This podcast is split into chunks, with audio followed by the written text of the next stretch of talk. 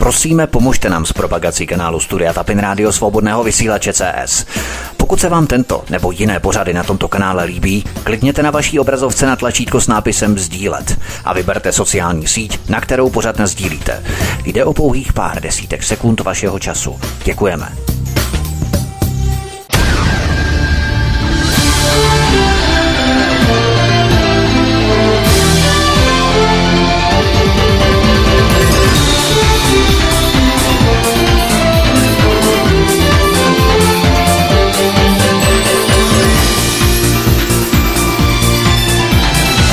Příjemný, krásný, dobrý večer, dámy a pánové, milí posluchači od mikrofonu svobodného vysílače nebo na kanále Odisí vás zdraví vítek. Já vás vítám před naším dnešním vysílání, jsme rádi, že jste k nám připojili. Možná vás k tomu právě přivedl náš dnešní program, protože pokud se díváte na stránky svobodného vysílače a na program, který tam máme umístěný, tak už víte, že dnes přivítáme opět Láďu z Kanady, kterého tu vítám. Láďu, vítej, hezký večer, ahoj. Ahoj Vítku a zdravím posluchače. Jak už víte, milí posluchači, dnešní pořad bude kompletně pojednávat o Bělorusku. Právě tam se totiž Láďa vypravil v srpnu. A o setkání s běžnými Bělorusy samozřejmě nebyla nouze, jakož i o zážitky, které získáme jenom osobní zkušeností. Eh, jak se to Láďa vůbec seběhlo, eh, že si se rozhodl naštívit Bělorusko? Jak k tomu došlo vůbec? Tak eh, já mám z Kanady dlouhodobé přátele, spousty let, celou vlastně většinou dobu, co jsem v Kanadě, tak znám a konkrétně kamarádku z Běloruska s jejím manželem, který je Čech. A takže za ty léta jsem slyšel, viděl o Bělorusku, slyšel jsem o životě, znám několik dalších Bělorusů, jakožto v Kanadě člověk zná lidi, eh, lidí z celého světa. A e, tak jsem si vždycky říkal, že když tam jednou pojedou, takže bych jel jednou s nimi. Nicméně celé, nikdy to nevycházelo, že naše dovolené nevycházely nikdy dohromady, no ale tentokrát to vyšlo, tentokrát mi volali, že přiletí do Čech, budou chvíli v Čechách a pak, že jedou do Běloruska, jestli bych teda měl zájem s nima jet, takže tak to je skvělé, to znamená, že ty musíš mít nějaké pozvání na někoho v rámci víza, anebo tam můžeš zavítat úplně v pohodě sám. Takže takto. Bělorusko změnilo v nedávné době svoje požadavky, co se týče víz pro cizince. To znamená, že my, nevím, které přesně ještě další země, ale vím, že pro nás, pro Čechy, my můžeme do Běloruska jet bez víza na dobu omezenou a je to omezeno geograficky. To znamená, když přiletíte letadlem, eh, v této době můžete letět, letět tak eh, pravděpodobně přes Turecko nebo někde někde tak podobně do Mínsku, do hlavního města, protože napřímo samozřejmě žádné letadla ne, nelítají, protože Putin. A takže eh, musí, můžete zůstat v Mínsku a je to tam nějak omezeno e, kilometry okolo Mínska, je to myslím na 30 dnů. Poté, a nebo, když jedete přes polské hranice, když jedete autobusem nebo autem, vlaky teď nejezdí a pěšky vás tam nepustí, takže jediné dva prostředky jsou, vlak, jsou autobus a auto tak eh, se můžete pohybovat v pásmu do určitých kilometrů od hranice. Zase je to omezeno, takže já jsem volal na ambasádu běloruskou, ptal jsem se jich, že budou potřebovat eh, se pohybovat v podstatě po celém Bělorusku. Si by stalo, kdyby to překročil, to pásmo, jak by to zjistili, nebo tak? A teď už vím, že by to nezjistili, protože tady absolutně nikdo nic nekontroluje takového. Jako já musím říct, ale k tomu se dostaneme později, že tady policajta člověk neuvidí na ulici. Eh, kontroly na cestách neexistují takové, jako že by někde dělali namátkové kontroly, jak se dělá v Čechách, to jsem prostě tady neviděl a říkali mi, že to ani tady nedělají.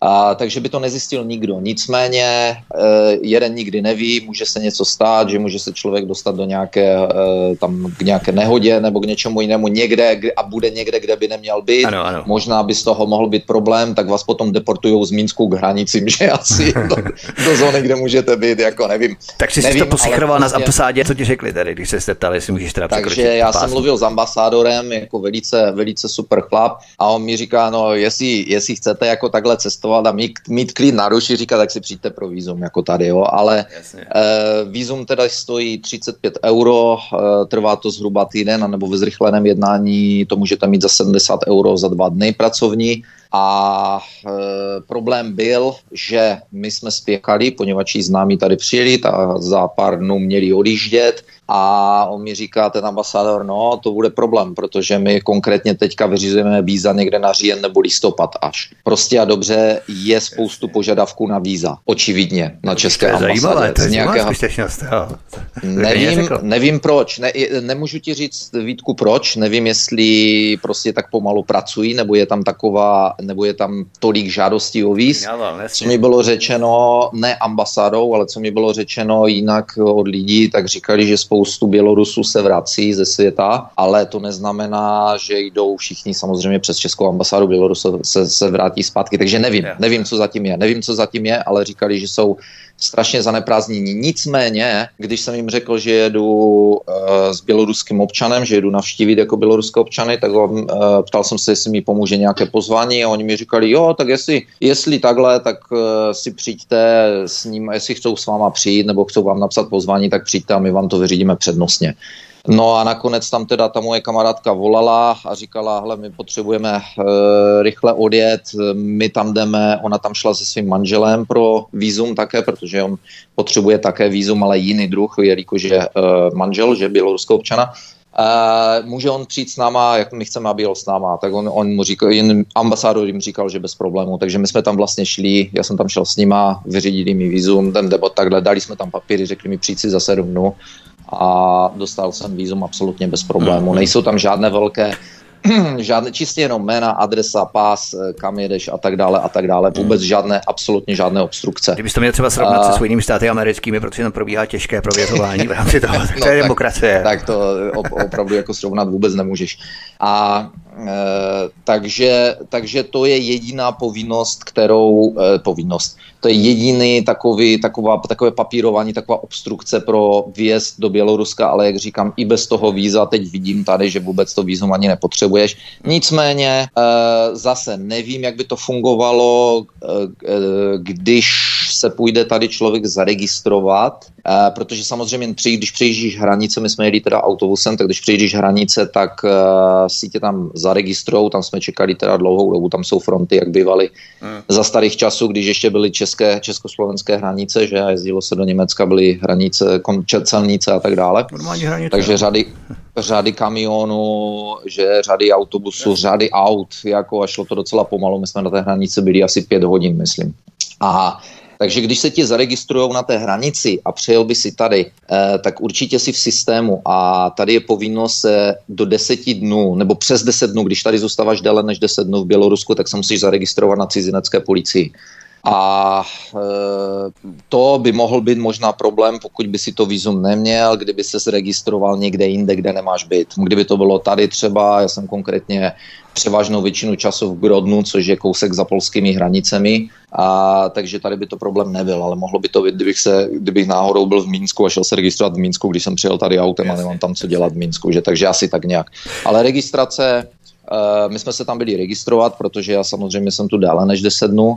Eh, plánoval jsem tu být a nakonec to k tomu tak došlo eh, déle než 10 dnů, takže to bylo, to bylo také nic. Vypsal se jenom formulář, všude příjemný, paráda, po, popovídal si s lidma, za, tam tě zaregistrovali, zaplatil si poplatek, už nevím, kolik to bylo, pár rublů a, a hotovo. Hmm, hmm. Můžeš tady být až do konce tvého víza. Víza vydávají na délku, na délku tvojeho pobytu, řekneš jim, jak dlouho tu chceš být a oni ti dají vízum na to datum Není to, že by ti dali vízum na rok, eh, eh, jako návštěvní. Jo? Kdyby si řekl, že tam budeš rok, eh, nevím, já nevím, jestli tu můžeš být nebo ne, ale dali mi to prostě na ten přesný datum, kdy jsem říkal, že budu odjíždět zpátky, musí mít člověk ještě pojištění. Tak to je ještě další věc, musí, musí mít již vyřízené pojištění zdravotní, bez toho vízum nedají a když přejíždí, když by přejížděl člověk bez víza hranici, tak tam si na hranici musí koupit zdravotní pojištění. Prostě bez toho neexistuje cesta do Běloruska. Jasně, a to jsou takové spíš technikály a pojďme se posunout, jak rozsáhlá je Bělorusku kontrola, myslím, na letiště během celého pobytu. Měl si pocit, že si tam nějak hlídaný režimem? Absolutně vůbec a musím říct, eh, ne, já, my jsme neletěli, my jsme jeli autobusem Jasně. a musím říct takto. I když za celé ty léta vím, do čeho jsem jel, vím, že nejedu do žádné třetí země takzvané, že nejedu do žádné rozvojové země, že nejedu do žádné země, kde se tady valí alkoholíci po ulicích a jezdí tady s žigulíkama a jsou tady díry po, po bombách z druhé světové ještě a podobně. Jo? A jak se nám to někdy podává v médiích a že tady všude lidí KGB, každý má své hned agenta běloruské KGB na krku a podobně a ten, ten za ním chodí celou dobu. I když to všechno jsem věděl, tak jsem, tak jsem přesto byl, přesto jsem neustále překvapován tady to tím, jak je tu ten svět absolutně uh, normální. Při přejezdu hranice byli jsme, byli jsme mezi polskou a běloruskou hranici, takže jsme čekali na celníky, no a už to e, s tím mojím kamarádem, jak jsme tam byli, tak, tak e, jsme si říkali, no tolik hodin tady čekat. E, samozřejmě jako správní Češi jsme dostali žízeň, takže jsme šli do toho duty free obchodu, no a zjistili jsme, že tam mají studené pivo v lednicích, tak jsme tam, tak jsme si prostě koupili lávače a začali jsme tam pít pivo venku. A já jsem si říkal, tak je to Rusko, Bělorusko, to je tady samý alkohol, to je tady samý alkoholik, na to jsou jako, to bude normálka. A první, čeho jsem si všiml, bylo, že se na, po nás lidi tak jako, jo. tak se usmívali, tak se dívali. Se byl jediný. Já jsem si říkal, tady, tady něco není v pořádku asi. Ale nikdo nic neříkal, seděli jsme tam na chodníku, tak říkám, OK, dobrá, dobrá. Pak jsme se tam dali dohromady s šoférama, eh, potkali jsme tam šoféra, který ty moje známé vozil přes hranici do Polska tak se s ním dali do, do řeči, on byl jako pasažer v jednom z těch autobusů, tak jsme se dali do řeči, no a on tam měl nějaké další kolegy, no a ti tam měli ve flašce visku, takže jsme si tam, takže nás tam pozvali, že, takže sam byl takový kroužek, kroužek alkoholiků, ale jenom nás, jako jo. To bylo jako přímo na hranicích, a... to znamená, že jste potom pokračovali vozem. Přímo na hranicích, autem, přímo, přímo před běloruskou hranicí, jako jo. Jasně. Ale, ale jako šoféři nepili, jo, tohle byl šofér, který teda nejezdil ten den, ten měl jako pasažer jenom, ale šoféři jako takhle musím říct, jako tam nikdo uh, ze šoférů si nedovolil to jsem se dozvěděl potom. Jako. Ale co jsem chtěl ještě říct na těch hranicích, takže my, když jsme to tam teda, když jsme tam byli teda nakonec, jak jsem zjistil za exoty, tak tím, že jsme tam pili jako takhle na veřejnosti, tak uh, přišel cel, my jsme tam stali mezi těmi autobusy, přišel celník z čista jasná a že chce jako pasy a tak se na nás díval, my tam stojíme s těma lávačema a on říká, víte, uh, když vám uh, kontroluju pasy, a vy držíte v ruce alkohol, tak já vám ho musím zabavit. On to řekl tak, on říká, když držíte v ruce plnou flašku s alkoholem, tak já vám tu flašku musím zabavit. No a samozřejmě kolega nezaváhl, ale říkal, a co když ta flaška bude prázdná? On říká, tak vám nemám co zabavovat, takže nás nechal dopít pivo a pak si zabavil. já myslím, že to bylo s váma, tak to už bylo hodně pasé. My už jsme, je nutno říct, že už jsme nebyli nejstřízlivější, takže nám to, ale jako dobře jsme se zasmáli, ale byl absolutně, pak jsem se dozvěděl, že oni říkají, že, že oni jsou prostě k cizincům velice tolerantní. Jo? Kdyby to byl yes. Bělorus, tak je zlé, mi bylo řečeno, tak se s ním nebaví ale že oni, no prostě nás vzali za exoty, no. ale to je takové, člověk si řekne, že přijíždí do nějaké země, kde jsou ti lidi, jak je nám to popisováno na trochu takový méně kulturnější nebo podobně, ale musím říct, že opak je pravdou.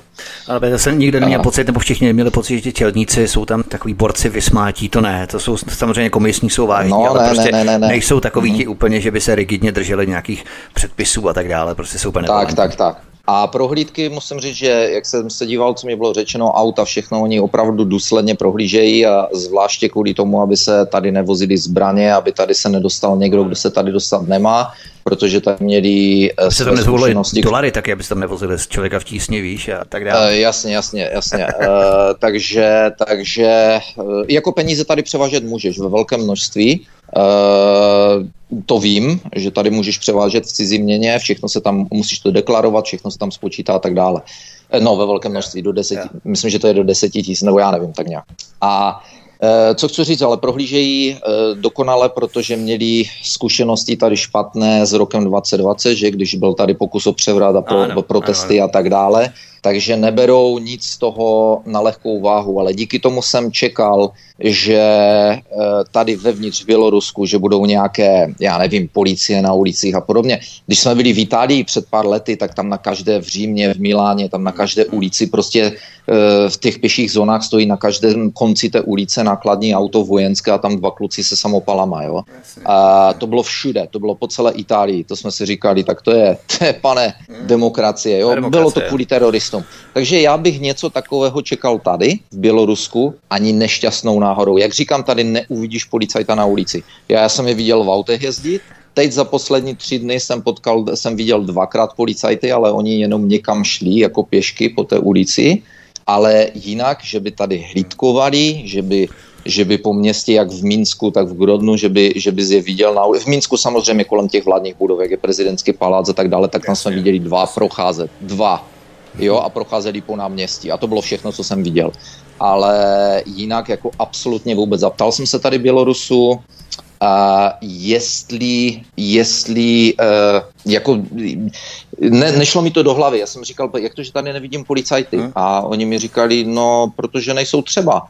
A já říkám, počkej, jak nejsou třeba. Uh, já musím říct, že ti, co nás posluchači, kteří nás poslouchali, když jsem mluvil o Polsku, tak jsem říkal, že v Polsku je velice bezpečno ve Varšavě, v Gdaňsku, v noci, kdykoliv, kdekoliv, jako absolutně bezpečno. A zajímavý fakt, také jsem tam nepotkal policajta na ulici. Jo? V těch eh, nočních hodinách v centru prostě jsem tam žádného policajta neviděl, lidi chodili, vysmatí a tak dále, tak dále. Přesně to samé je tady. Je tu absolutně bezpečno, ale řekl bych, že e, takhle, když jsem tady jel, tak se všichni zhrozili. Když jsem řekl všem, že jdu do Běloruska, tak už mi tak, tak říkali, Ježíši Kriste, nechceš si to rozmyslet do Běloruska, pro, prosím tě, a co tam budeš dělat? A ty tě tam okradou, přepadnou, zabijou, zavřou, e, cokoliv se ti stane. Ještě kamarádka mi psala, když jsem tady jel, dávej si pozor na pás, na telefon. Takže já musím říct, že samozřejmě znovu, i když jsem věděl, do čeho jedu, tak jsem byl eh, paranoidní. Uh, uh a to je ta sugerovná tak, lidi, že lidi úplně nasáklí tu propagandou, jo, vyloženě, to eh, prochází jo, protkaný. Ale ano, úplně. ano, a je to tak, a jak říkám, právě proto zdůraznuju, že i když jsem věděl, do čeho jedu, tak i tak to v jasně, tobě, ti to jasně. zůstane vzadu v té mysli. No, přesně, a přesně když jsem tady, když jsem tady potom s místními, jako s tou mojí kamarádkou, s jejím bratrem a tak dále, když jsem se tady chystal, že jdem ven, tak já už žil samozřejmě kam strčím pas, kam strčím telefon a oni se tak na mě dívali a ona mi říká, ta kamarádka, jako co děláš? Říkám, no tak, aby mi někdo neokrad a tak dále. A ona mi říká, tady nejsi v Evropě, že by tě tu někdo okrádal. Tak to byla rána, to byla rána, to ti můžu říct, že to byla rána, to byla podpásovka, jako jo. To je přímo mezi oči. Tak tady máme hodně říkám, policistů, dobře. my si musíme tu demokracii umět ohlídat, do svobody. E, asi jo. I tak jsem mi nevěřil a musím říct, že po hodně dnech, kdy jsem byl i jak v tom Minsku, tak tady v Grodnu po ulici, tak jsem, tak už to z tebe opadne a už ta paranoja vůbec není. A z okolností jsem šel s další mojí tady kamarád nebo známou, Eh, po městě a šli za námi lidi, že přicházeli takhle jako rychleji, tak já jsem ji tak jakoby vzal jemně za loket, jako aby jim ustoupil to a ona, ona se na mě dívá a říká, ty se furt otáčíš, jako já jsem si všimla. A já říkám, no tak jak otáčím, tak dívám se jako kolem sebe. A ona mi říká, no já jenom, že si mluvil, že jsi mi říkal před chvílí, jako že jsi byl takový paranoidní, že to ona říká, tady nemusíš mít strach, že tě někdo obere nebo ti něco udělá. Takže mi to řekla další osoba. Já říkám, já vím, já vím, já to mám asi e, vžité, jako jo. A tak jsem mi říkal teda, e, že, že máme u nás v Čechách, jako že se musíš dávat e, pozor na určité druhy lidí a tak dále, kteří tady nejsou, mimochodem. Jako viděl se, viděli jsme je, teda ona mi je ukázala, já jsem do té doby si jich nevšiml, já jsem si myslel, že to můžou být nějací gruzínci nebo někdo. A tak tady byli, ale nejsou tady nějak velké, e, nejsou tady, někde, někde prostě bydlí někde jinde, nebo ona říkala, že snad u ruských hranic někde poblíž možná, ale prostě a dobře tady nejsou. A, a jak říkám, jako já jsem si všiml, že prostě holky, ženské kabelky vedle sebe středí na, na, na sedáčku, telefony, že prostě a dobře tady eh, mi bylo řečeno, že tady ta eh, uliční, pouliční kriminalita v podstatě nijak neexistuje. Eh, nebo neexistuje, existuje samozřejmě, ale není to vůbec žádný jako nějaký problém, že by si musel dávat pozor na věci. A já musím říct, že už jsem došel tak daleko, že já jsem byl venku, bylo takový, takové nádvoří, takový dvorek, byl, byl tam bar jako udělaný, všude byly židle, hrálo se tam hudba, hmm. že a já jsem šel k baru si pro pivo a na stole jsem nechal prostě mobil. Jo, na tom stolku tam uprostřed jsem nechal mobil a šel jsem si pro pivo. A jako nemusíš mít strach, že by ti někdo s tím mobilem odešel prostě. Ty prostě on tam zůstane. Tak. No, no, no, no, a to není v místnosti, to říkám, to je nádvoří, jo, kde, kde prostě někdo může přijít, odejít absolutně bez problému, nikdo si ho nevšimne. A, takže, a třeba další příklad, přijel tady na kole, docela jako podle mě dráhem, brácha, tady my tady bydlíme na sídlišti v bytě od rodiny a přijede brácha tady na to sídliště a přijde s tím kolem a tady si ho zamkne takovým lankem venku k zábralí, takové lanečko, že kdyby si za to zabral za to kolo, tak jo, ho urveš. Jo. A já se na něho dívám. A jeli jsme pryč a já mu říkám, e, počkej, ty to tu necháváš? A on se na mě dívá a říká, no. A ten můj kamoš, i, i, ten, i ten manžel, ten běloruský, on mu říká, ty a nechceš si to dát nahoru? E, do bytu? On, ne. A já jsem se na to díval a říkám, počkat, počkat, tak tak OK, už jsem snesl, už jsem snesl, že ti tady třeba na ulici nepřepadnou a neokradou tak lehce. Ale abys mi řekl, že ti tady nikdo neodjedne na kole, přímo tady na sídlišti, kde tu je, to jsou tuny lidí, děcka tu lítají, všichni tady chodí a ty si tady připneš k zábradlí jenom takhle kolo. No, díval se na mě jak na ufona opět, on mi říkal, však to má gps a proč by to někdo krát? tak, tak už jsem radši neříkal nic, a říkal jsem si, OK, uvidíme, odpoledne přijdem zpátky, jestli to kolo bylo, no se, ko, bude, že kolo tady jo, bylo. Jo. Takže to jsou takové věci, že jsem si říkal, to není možné, jako tady, a tak se ptám té, uh, co jsem si vlastně po městě, jak jsem mi tam chytil za tu ruku, aby uhla těm lidem za mnou, uh, tak si tam říkám, poslouchej, mi to furt neleze do hlavy tady. Uh, ti lidi, kde jsou ti policajti? Ti lidi musí mít strach. Já jsem slyšel, že tady jsou prostě striktní, uh, striktní jakoby pokuty, nebo když něco uděláš, takže že se s tebou policajti jako nemazlí, jo? A já jí říkám, a já tady chodím, já jsem si všiml, že tady nikdo nechodí na cestu při, na červenou, přes cestu na červenou. Mm. Jo, tady máš eh, všude na semaforech, nebo ve velké části na semaforech máš prostě odpočítávání, jak dlouho je, bude červená do zelené, do kolik sekund do zelené, potom kolik sekund bude zelená zase do červené, bla, bla, bla. Uh, ale já jsem zjistil, že maximálně, jestli někdo vstoupí do vozovky na červenou přes chodcu, tak je to jednu sekundu předtím, než se to přepne na zelenou. A já na to hledím a já říkám, tady musí mít lidi strach, jako jo. Tady tě hned napadne ten tvrdý Lukašenku v režim, jo, že a, a, a, a já říkám, a jak je tady všude čisto, to už jsem viděl tenkrát z videí a z fotek. Aha E, to mě zarazilo, protože i moje rodina byla tady e, kdysi v Bělorusku a viděl jsem fotky a to byla první, co mi padlo do oka. Říkám, tam je nějak, tam je nějak podezřele čisto a pořádek. Jako. A to mi bylo řečeno, že je a opravdu tady je. A já říkám, takže tady prostě ti policajti museli ty lidi vybíčovat a ona mi říká, ne, to je, to prostě je taková mentalita. Já, mi říkám, mm. já jí říkám, ty mi chceš říct, že to tady takhle bylo jako od jak živa, že to ona mi říká, no nějak tak jako přemýšlela a říká, no ne, tak jako my to tak berem, že to tak je a, a hotovo. Mm. Takže další mýtus takový eh, našich představ o lidech v této zemi jako, jako by padla. Ten východ, ty odpadky všude, že a tak dále, prách a špína a tak dále, to vůbec tak není, ale to je přesně ten kontrast v rámci toho západu, jak tady pořád na, do nás ládují, jako tady máme svobodu a demokracii, jak volnost a svoboda, různá občanská lidská práva a tak dále, ale na ulicích se pohybují policisté, kamery, jo, teď všude spou do ulic kamery v rámci 5G, jo, v rámci chytrých měst, smart cities jo, a tak dále, jak to potom maskují, aby tady mohli sledovat, špiclovat všechno a tak dále. Tam nic takového prostě není, ani policisté, ani kamery tam nemají. Na ulici. Musím říct, že samozřejmě po kamerách jsem se díval. Logicky jsem automaticky hned vydedukoval, když jsem neviděl policajty, že to bude jak v Londýně nebo v Praze nebo kde prošpikované kamerama. Pokud ty kamery nejsou maskované tak, hmm jako že vypadají jako, já nevím, čas budovy nebo něco, nebo jsou za okny, tak prostě tady nejsou, finito. Uh-huh. Jako nejsou. Neviděl jsem, vidím kamery, jsem tam na některých budovách, šel jsem kolem budov, jsou tady v jedné ulici dvě budovy tady toho jejich KGB, takže tam jsem se díval. E, na každém rohu té budovy na dvou stranách bylo po jedné kameře a to bylo všechno. Jasně. Žádné nějaké velké zabezpečení, ničeho je nikde jinde, takže, hmm. takže tady to opravdu, opravdu je takové zvláštní, je to velice bezpečné. Já musím říct, že za ty dva týdny, e, co tady jsem, tak e, když bych musel se tady stěhovat, a třeba s rodinou, s dětma, s absolutně lehkým srdcem. Kdybych se měl stěhovat do Francie, do Německa s hmm. dětmi, a to bych asi nebyl tak klidný, ale tady absolutně bez problému.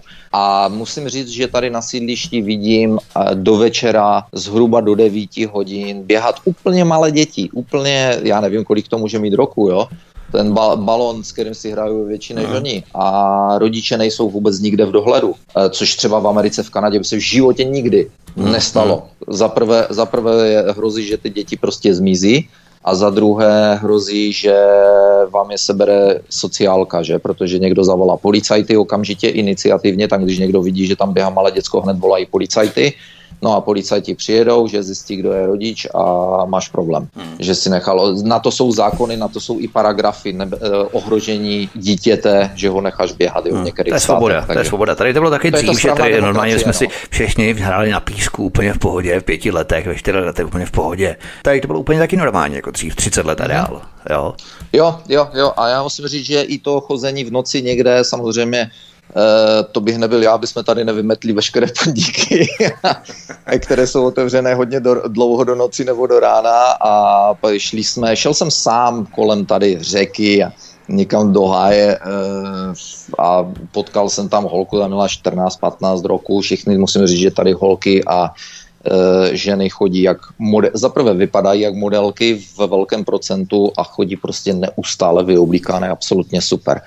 Eh, takže tam šla někde sama, absolutně vůbec jako se nepozostavovala nad tím, že někoho potkává nebo podobně. Jo. Takže to já říkám, právě proto říkám, že uh, mimo, mimo jiné tohle bylo i v, v částech Vancouveru, eh, kde jsem byl. Jo. Ne zase úplně ve všech, ale povětšinou v tom Vancouveru, v té Kanadě je docela, nebo ne v Torontu, ale v tom Vancouveru bylo docela bezpečno v těch určitých částech. Tam taky si mohl dovolit absolutně bez problému kdykoliv, kamkoliv jít v těch částech, jo.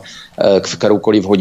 Takže, takže tady, kdybych se tady měl přestěhovat s rodinou do toho Běloruska, absolutně bez problému. Musím říct, že během těch dvou týdnů se tady člověk cítí ale absolutně bezpečně a je daleko klidnější než třeba v těch Čechách. Jako jo, e, ne, že by si měl dávat pozor na věci. Musím říct, na člověka tedy, že... doléhá, ono to na člověka, promiň, že přerušil, ale ono to na člověka doléhá. Eh, pořád ta nutnost eh, být ve střehu, pořád se ohlížet, pořád si dávat na něco pozor.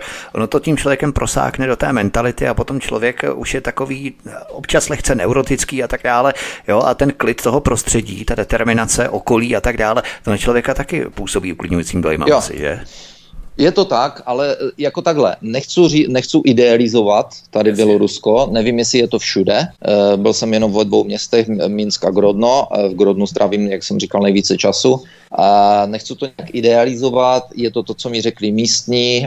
Možná pokud někdo tady žil dlouhá, dlouhá léta, třeba se mu stala nějaká nepříjemná věc, možná, že tu jsou někde nějaké místa, ale nevím o tom, od místních jsem se o tom nedozvěděl a ze svojí vlastní zkušenosti Eh, ve dne, v noci, nad ránem, dopravní prostředky, pěšky, prostě absolutně, absolutně žádný problém. A musím říct, ještě je tu jedna zajímavost. A všude v obchodech jsou tuny alkoholu a výběr úplně šílený. Tu jsou věci, které jsem, které jsem nikdy, tak samozřejmě je to, eh, hodně toho je ruského, běloruského původu, takže jsem to vidět nemohl, že v poslední době ale e, tolik druhů vodek například, to, to je úplně šílené to já jsem, já jsem neviděl, to, to jsem ještě nikdy neviděl, nic takového. A musím říct, že na ulicích neuvidíte opilého člověka. A to, to byl pro mě šok. Neuvidíš nadr- o, očividně nadrogovaného nikoho. E, za poslední dně, týden, co jsem t- t- těch několik dnů, co jsem dával pozor, tak už jsem viděl nějaké takové lidi, kteří mohli tak vy, jakoby vypadat jako bezdomovci. Na to mě opět upozornila tady ta jedna moje známá běloruska, e, že mi je ukázala přímo, jako, tak jsem se na ně podíval a říkám, aha, jo, jo, jo, máš pravdu, je to. Ale že by očividně se tady někdo válel nebo Hmm. Nebo, nebo byli tam na nám vůbec, vůbec nic. Ona říkala, že to prostě není tolerováno tady, absolutně. A musím říct, že jsem viděl v restauraci, uh, už bylo nad ránem, uh, v jednom baru člověk, uh, člověk uh, nebo viděl takhle, Nebyl jsem tam, viděl jsem je, ale bylo mi to potom řečeno, člo, že ten jeden, ten jeden člověk jako by přivřel oči na chvíli, sklonil hlavu, okamžitě tam byl sekuriták a řekl, že mají odejít, jinak, že bude volat policajty. Jo, nejevil, nejevil známky, nic, nic, jenom hmm. zavřel oči, jenom jakoby, že by, že by usinal a prostě pryč ven. Takže toto tu není tolerováno, uh, drogy tu taky nejsou tolerovány, co mi bylo řečeno tou mojí známou na Maceru, která má 13 roku, a prý se tady rozbíhává, rozbíhávají takové manéry a nevím, jak dlouho už, že prostě se, jsou tu drogy, prodávají se tu drogy, pro, kupují si to teenageři, děcka, je to přes telefonní aplikace. eh, kdy ty ne, ona říkala, že nějak zaplatíš přes telefon a vy, vyhodí ti to G, eh, GPS koordinace, kde je ta droga schovaná. si můžeš vyzvednout, aha, něco jako kešky, něco jako. takže, takže to prý, je, to prý je jako docela problém a ptal jsem se, jak velký je to problém, jestli je to něco jako eh, z čeho ona má strach třeba jako s, vzhledem ke své dceři nebo tak podobně, tak říkala, že asi ne, ale, ale že ví, že to tu je, hmm. jo. Takže asi to zase nějak tak obrovský problém nebude, nevím, nemám tušení. Hmm. A... Když jsme se tady bavili o té politice, jak lidé nahlížejí na Lukašenkův režim, protože tady se eh, pořád samozřejmě profilují ty vzkazky v médiích, jak eh, Lukašenkův režim mučí opozici a tak dále. To samozřejmě lidé se mají ve střehu, i kdyby se to tam dělo, to je logické, ale přece jenom eh, probíhají vzkazky mezi lidmi, zvěsti, různé události, které se dějí a tak dále. Jak třeba lidé nahlížejí na Lukašenkův režim, když jsi se s nimi tady o tom bavil, jsou hodně ve střehu? Uh, že by byli ve střehu, to určitě ne, že by tady někdo nějak stresoval, že by nesměl něco říct nebo podobně, tak to absolutně ne. Hmm. Uh, na televizi běloruské normálně je opozice a normálně kritizuje uh, vládu, nynější kritizují věci, které se dějí a tak dále a tak dále. Hmm. A, takže nic z toho, vše, já, já bych to řekl asi takto. Všechno, co jsme slyšeli o Bělorusku doteď, tak můžete zmačkat, zahodit a zapálit. Protože e, podle toho, co já vidím, tak nic z toho v podstatě není pravda. A musím říct, že Eh, náhodou jsme tady potkali kluka mladého, eh, když jsme šli a bavili jsme se česky, tak on se nás ptal, odkud jsme, začal se bavit anglicky, bla, bla, bla, byl, měl vypito už. A e, začal nám strašně vykládat, jak tady v Bělorusku je to hrozné, jak, jak je tady tyranie, jak je tady cenzura, jaká je tady cenzura, jaká tady vůbec není svoboda a že my jsme tak šťastní na tom západě, že se můžeme považovat za šťastné, že my máme tak demokracii rozvinutou prostě, že si můžeme volit pro koho chceme. A já neziskovky, ne?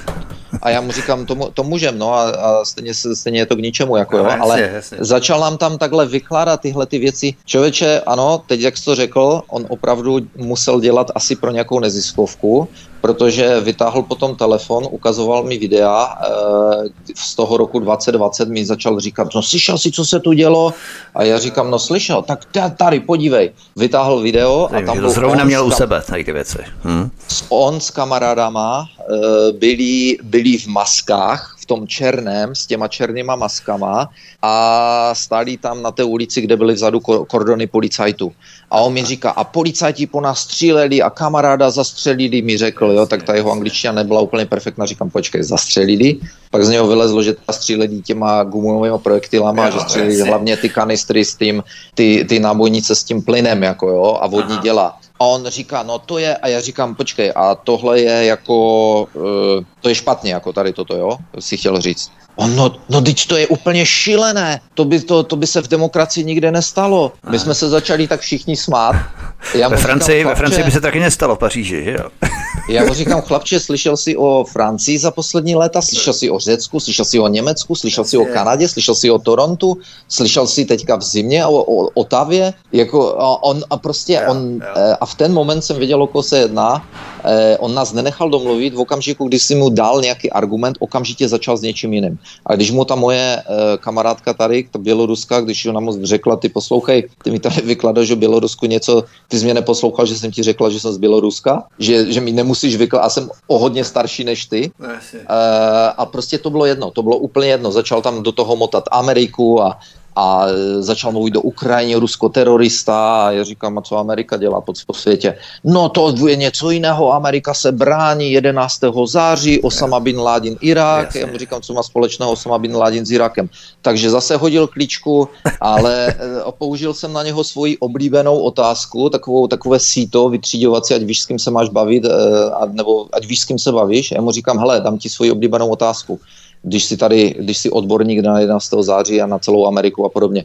Kolik baráků spadlo v New Yorku 11. září? Že? To je vždycky moje oblíbené. To už víš, to už víš, s kým mluvíš. Když ti řeknou dva, tak víš, s kým mluvíš. Samozřejmě mi řekl dva. Já mu říkám, chlapče, ty se tady snažíš bavit do něčem, o čem nevíš absolutní základy. Absolutně vůbec nic. Tak, eh, takže hned potom hodil zase vyhybku, zase se bavilo něčem jiném a eh, prostě vykladal mi, jak se tam na tom západě máme strašně dobře a že on jezdí protestovat, že jezdí na protest protesty do Itálie a podobně. A ta kamarádka se ptá, ty, a kdo ti to platí? To je ten, to, to profesionální protestování, no, že se bije za LBGT, jo, že, že prostě duha a tak dále a že to je hrozné tady proti LBGT. Eh, to jsem potom zjistil, že hrozného tu nic není, ale žádné par- a podobně tady prostě se no, nepodporujou. A když tady někdo vytáhne nebo by se snažil způsobit nějaké protesty s vlajkou a tak dále, tak eh, prý jako přijdou policajti a řeknou jim, ať jdou pryč a zmizí. Jako, jo. Jasně, jasně. Eh, zase, že to tu není takové, že by se na ně sesypali a zmlátili je tam a odvlekli někam do lesa a podobně. Takže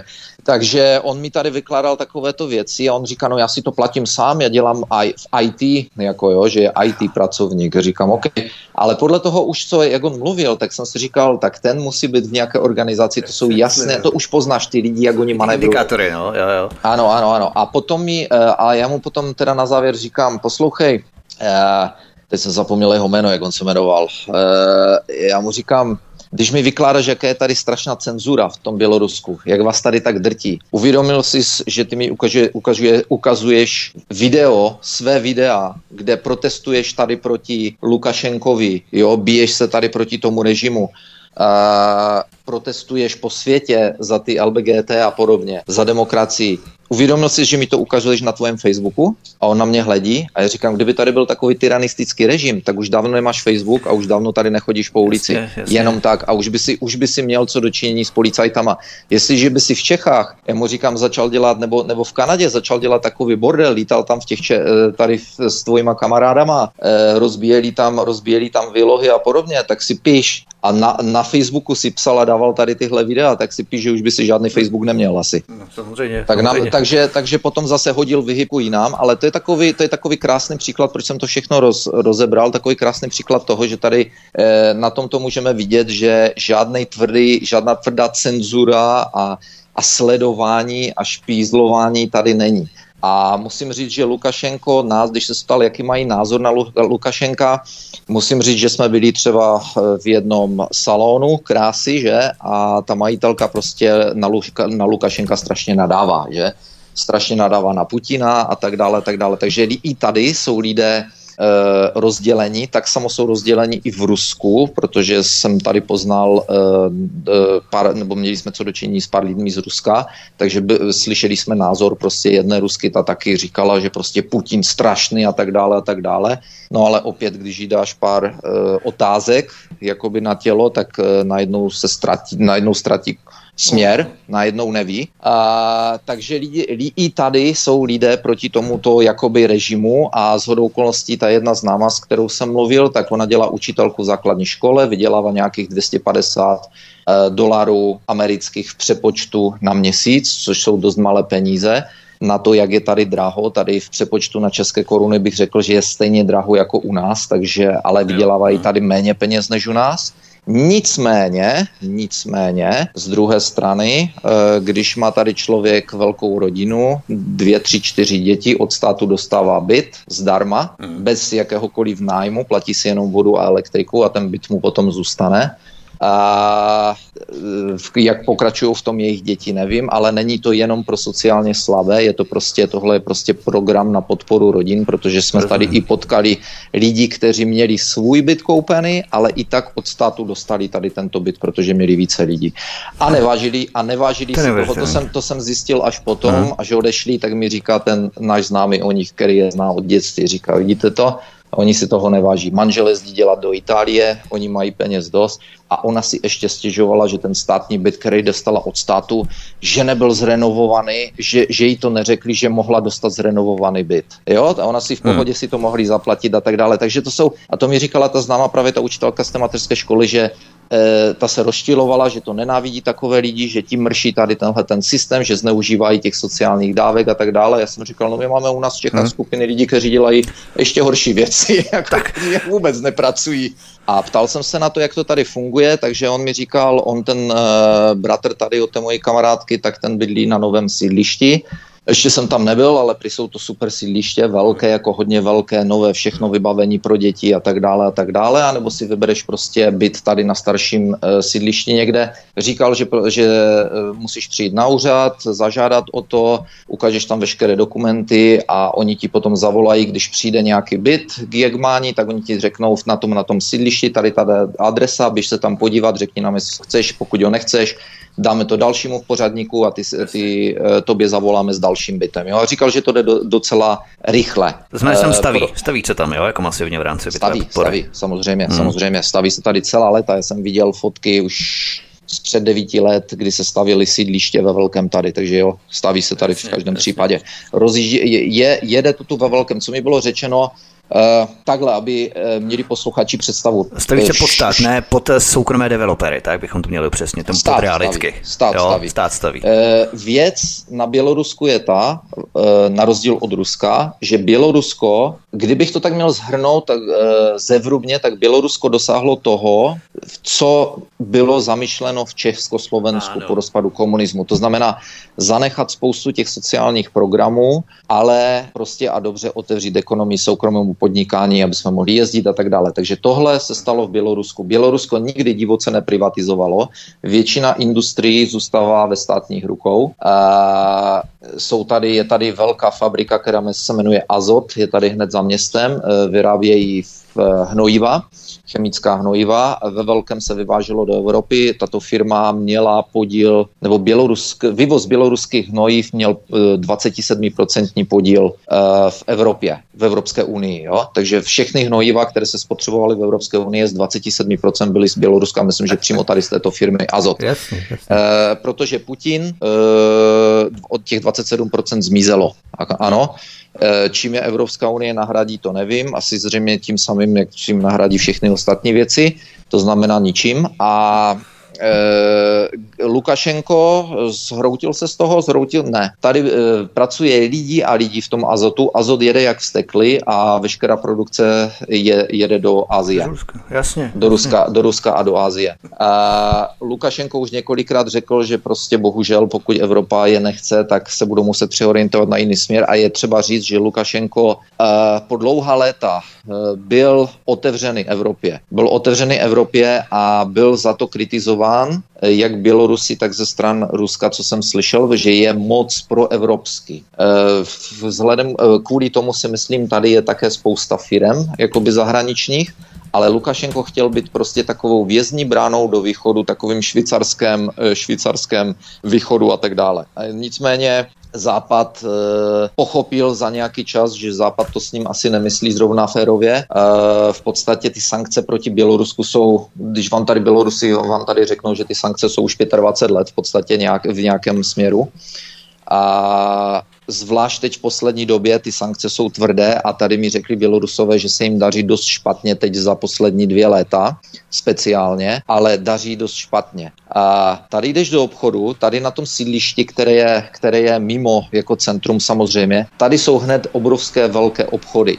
E, i ty maličké obchůdky jsou velice dobře zase. Tady jsou prostě plné obchody, plné všeho, lidi, lidi hmm. kupují, tady nevidíš absolutně žádný, jako nevidíš problém, tady nevidíš, toto chodíš okolo a říkáš si, jaké sankce.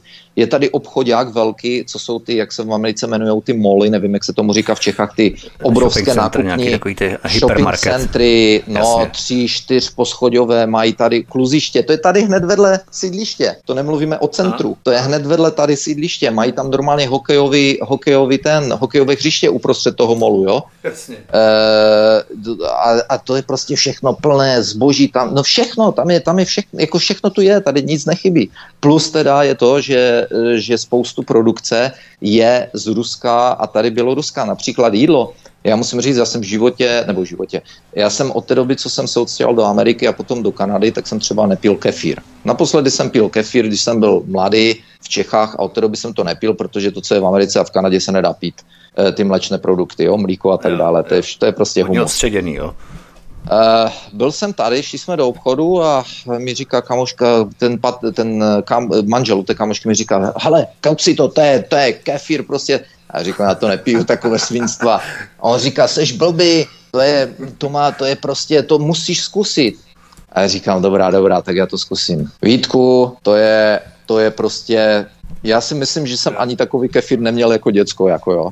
To je, já musím říct, a pak mi říkali, eh, právě tady ta eh, kamoška, ta běloruska, ona mi říkala, to je, prostě tady je všechno založené na kvalitu, tak jak Rusko se dávno zaměřilo na kvalitu uh, potravin, tak říkala Bělorusko, už na to bylo dávno zaměřené, že prostě tady se nebudou dělat žádné blívajzy, a dozvěděl jsem se, že z Běloruska jdou určité potraviny vyhradně do Eh, kde třeba Japonci si, Japonci si třeba importují pouze vysokou kvalitu potravin. Mám kamaráda, který eh, v Kanadě, který je dovozcem, jako přímo člověkem, který jezdí po Jižní Americe a nakupuje avokáda pro velké firmy. Jo? Takže on je ten, kdo jedná s farmářem a tak dále a kdo potom tu produkci přeprodává. A On mi říkal, že do Japonska se, je, se vozí vyhradně A kategorie nebo A+, nebo co to je, že prostě jenom, uh-huh. jenom kvalita. On dělá i to samé s hovězím z Jižní Ameriky, z Argentiny a tak dále. Říkají jenom ta nejlepší kvalita do Japonska. Jo? Takže eh, Japonci a já ne, no Číňani nevím v jak velkém, jak kde asi si potrpí na kvalitu a právě Bělorusko, několik běloruských státních firm potravinářských vyváží právě e, pro Azii. Jo. Takže mi bylo řečeno, že to jídlo je kvalitní a musím říct, že opravdu ty masné produkty třeba tady, i to máslo, tady je tolik druhů másla, tam máš přímo procenta, kolik je tam másla a tak dále. Ty uh-huh. jsou třeba levnější než u nás, to je levnější než u nás. Nicméně teď je to pro ně drahé a vím, že ta kamarádka mi říkala, že všechno tady je šlo nejméně jednou tolik nahoru, že si pamatuje ta z té Kanady, že oni tu jezdí skoro každý rok a ona mi říkala, že teď je to tu prostě, že to o některých věcech mi říkala, že stále polovinu, Jasně. jako jo. Uh-huh. Takže, takže Uh, ony ty sankce jakoby nějak, nebo já nevím, i ten covid a veškeré tady ty věci, tak samozřejmě na to dolehlo, protože ceny jsou daleko, daleko vyšší. Uh, proto to mají jakoby horší, bych řekl, nákladnější život tady než my, třeba dejme tomu.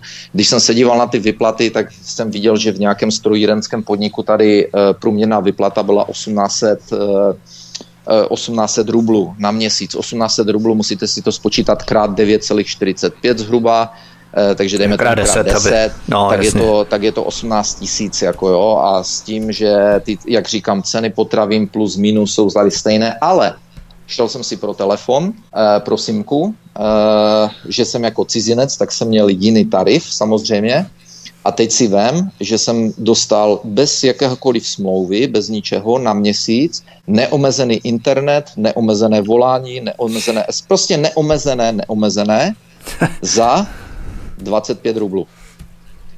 Takže 250. To je, to je neskutečný. To je, to je neskutečný. a to je tarif pro cizince, upozorňuji, bez Jasně. smlouvy, takže, takže já nevím, kolik to stojí pro domácí, to už jsem se Aha. neptal. Když, Aha. když si ochoten si podepsat třeba na rok smlouvu, asi Bělorus, za kolik bys to dostal ty. Takže to jsou takové, při... benzín tady stojí 23 korun za litr. Jo, třeba. To jsem se chtěl ptat, pohonné hmoty eh, v rozdíl levné, levné.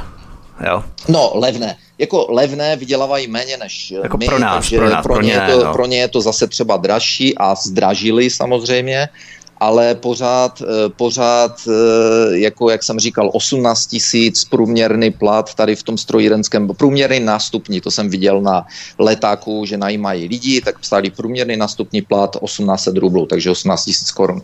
Dobře, uh, kolik může vydělávat potom? Může vydělávat 20 tisíc rublů, 25 tisíc rublů, nevím, může, takže může vydělávat nějakých skoro 20, 23 tisíc korun v přepočtu tady, jo? takže v tom případě už ten benzín za těch 23 korun za litr nezní tak špatně a zvlášť, ten člověk má rodinu, tři, čtyři lidi a neplatí za byt, tak mu to jde vlastně všechno do kapsy, když si to tak vemeš. Mm-hmm. Takže, takže potom se musíš zeptat, eh, kdyby tady nebylo tak, kdyby to tady tak nezdrahlo, ale dobře, i když to zdrahlo, zdrahlo i v Čechách, zdražuje všude. Yes. Musíš se zeptat, když vemeš srovnatelnou čtyřčlenou rodinu, nebo rodinu s čtyřmi děti, takže šest, eh, čtyřmi dětmi, protože to je případ bratra tady mé kamarádky, takže šestičlenou rodinu. Když vemeš šestičlenou rodinu v Čechách, a která, kde, kdyby si vzal, že ten člověk je dělník, tak jak bratr tady od uh, mé kamarádky, uh, takže kdyby si vzal tyto rodiny nějak srovnatelné a podíval se, kolik jim zbude peněz na konci měsíce, tak mám takové podezření, že by na tom mohly být stejně, anebo že by ta běloruská rodina na tom třeba mohla být i trochu lépe. Možná, Možná nevím, lépe. nemůžu hmm. říct. Ne, ale to je jenom čistě kvůli tomu, že oni tady mají programy proti děti a tak dále, že? Přesně tak, rodinné programy, podpora rodin, podpora bytů, bytová politika a tak dále. A mě napadlo ještě teď v rámci těch peněz, co si běžný Bělorus může dovolit v rámci dovolených, třeba kam může jet, třeba během no. léta a tak dále. Dobře, že se ptáš, protože ta moje známá učitelka v té materské škole, když jsme se tady bavili o platech a podobně, tak ona mi říká, že prostě vydělává těch 250 amerických dolarů uh, na měsíc, jo. Uh, takže není to vůbec nic moc.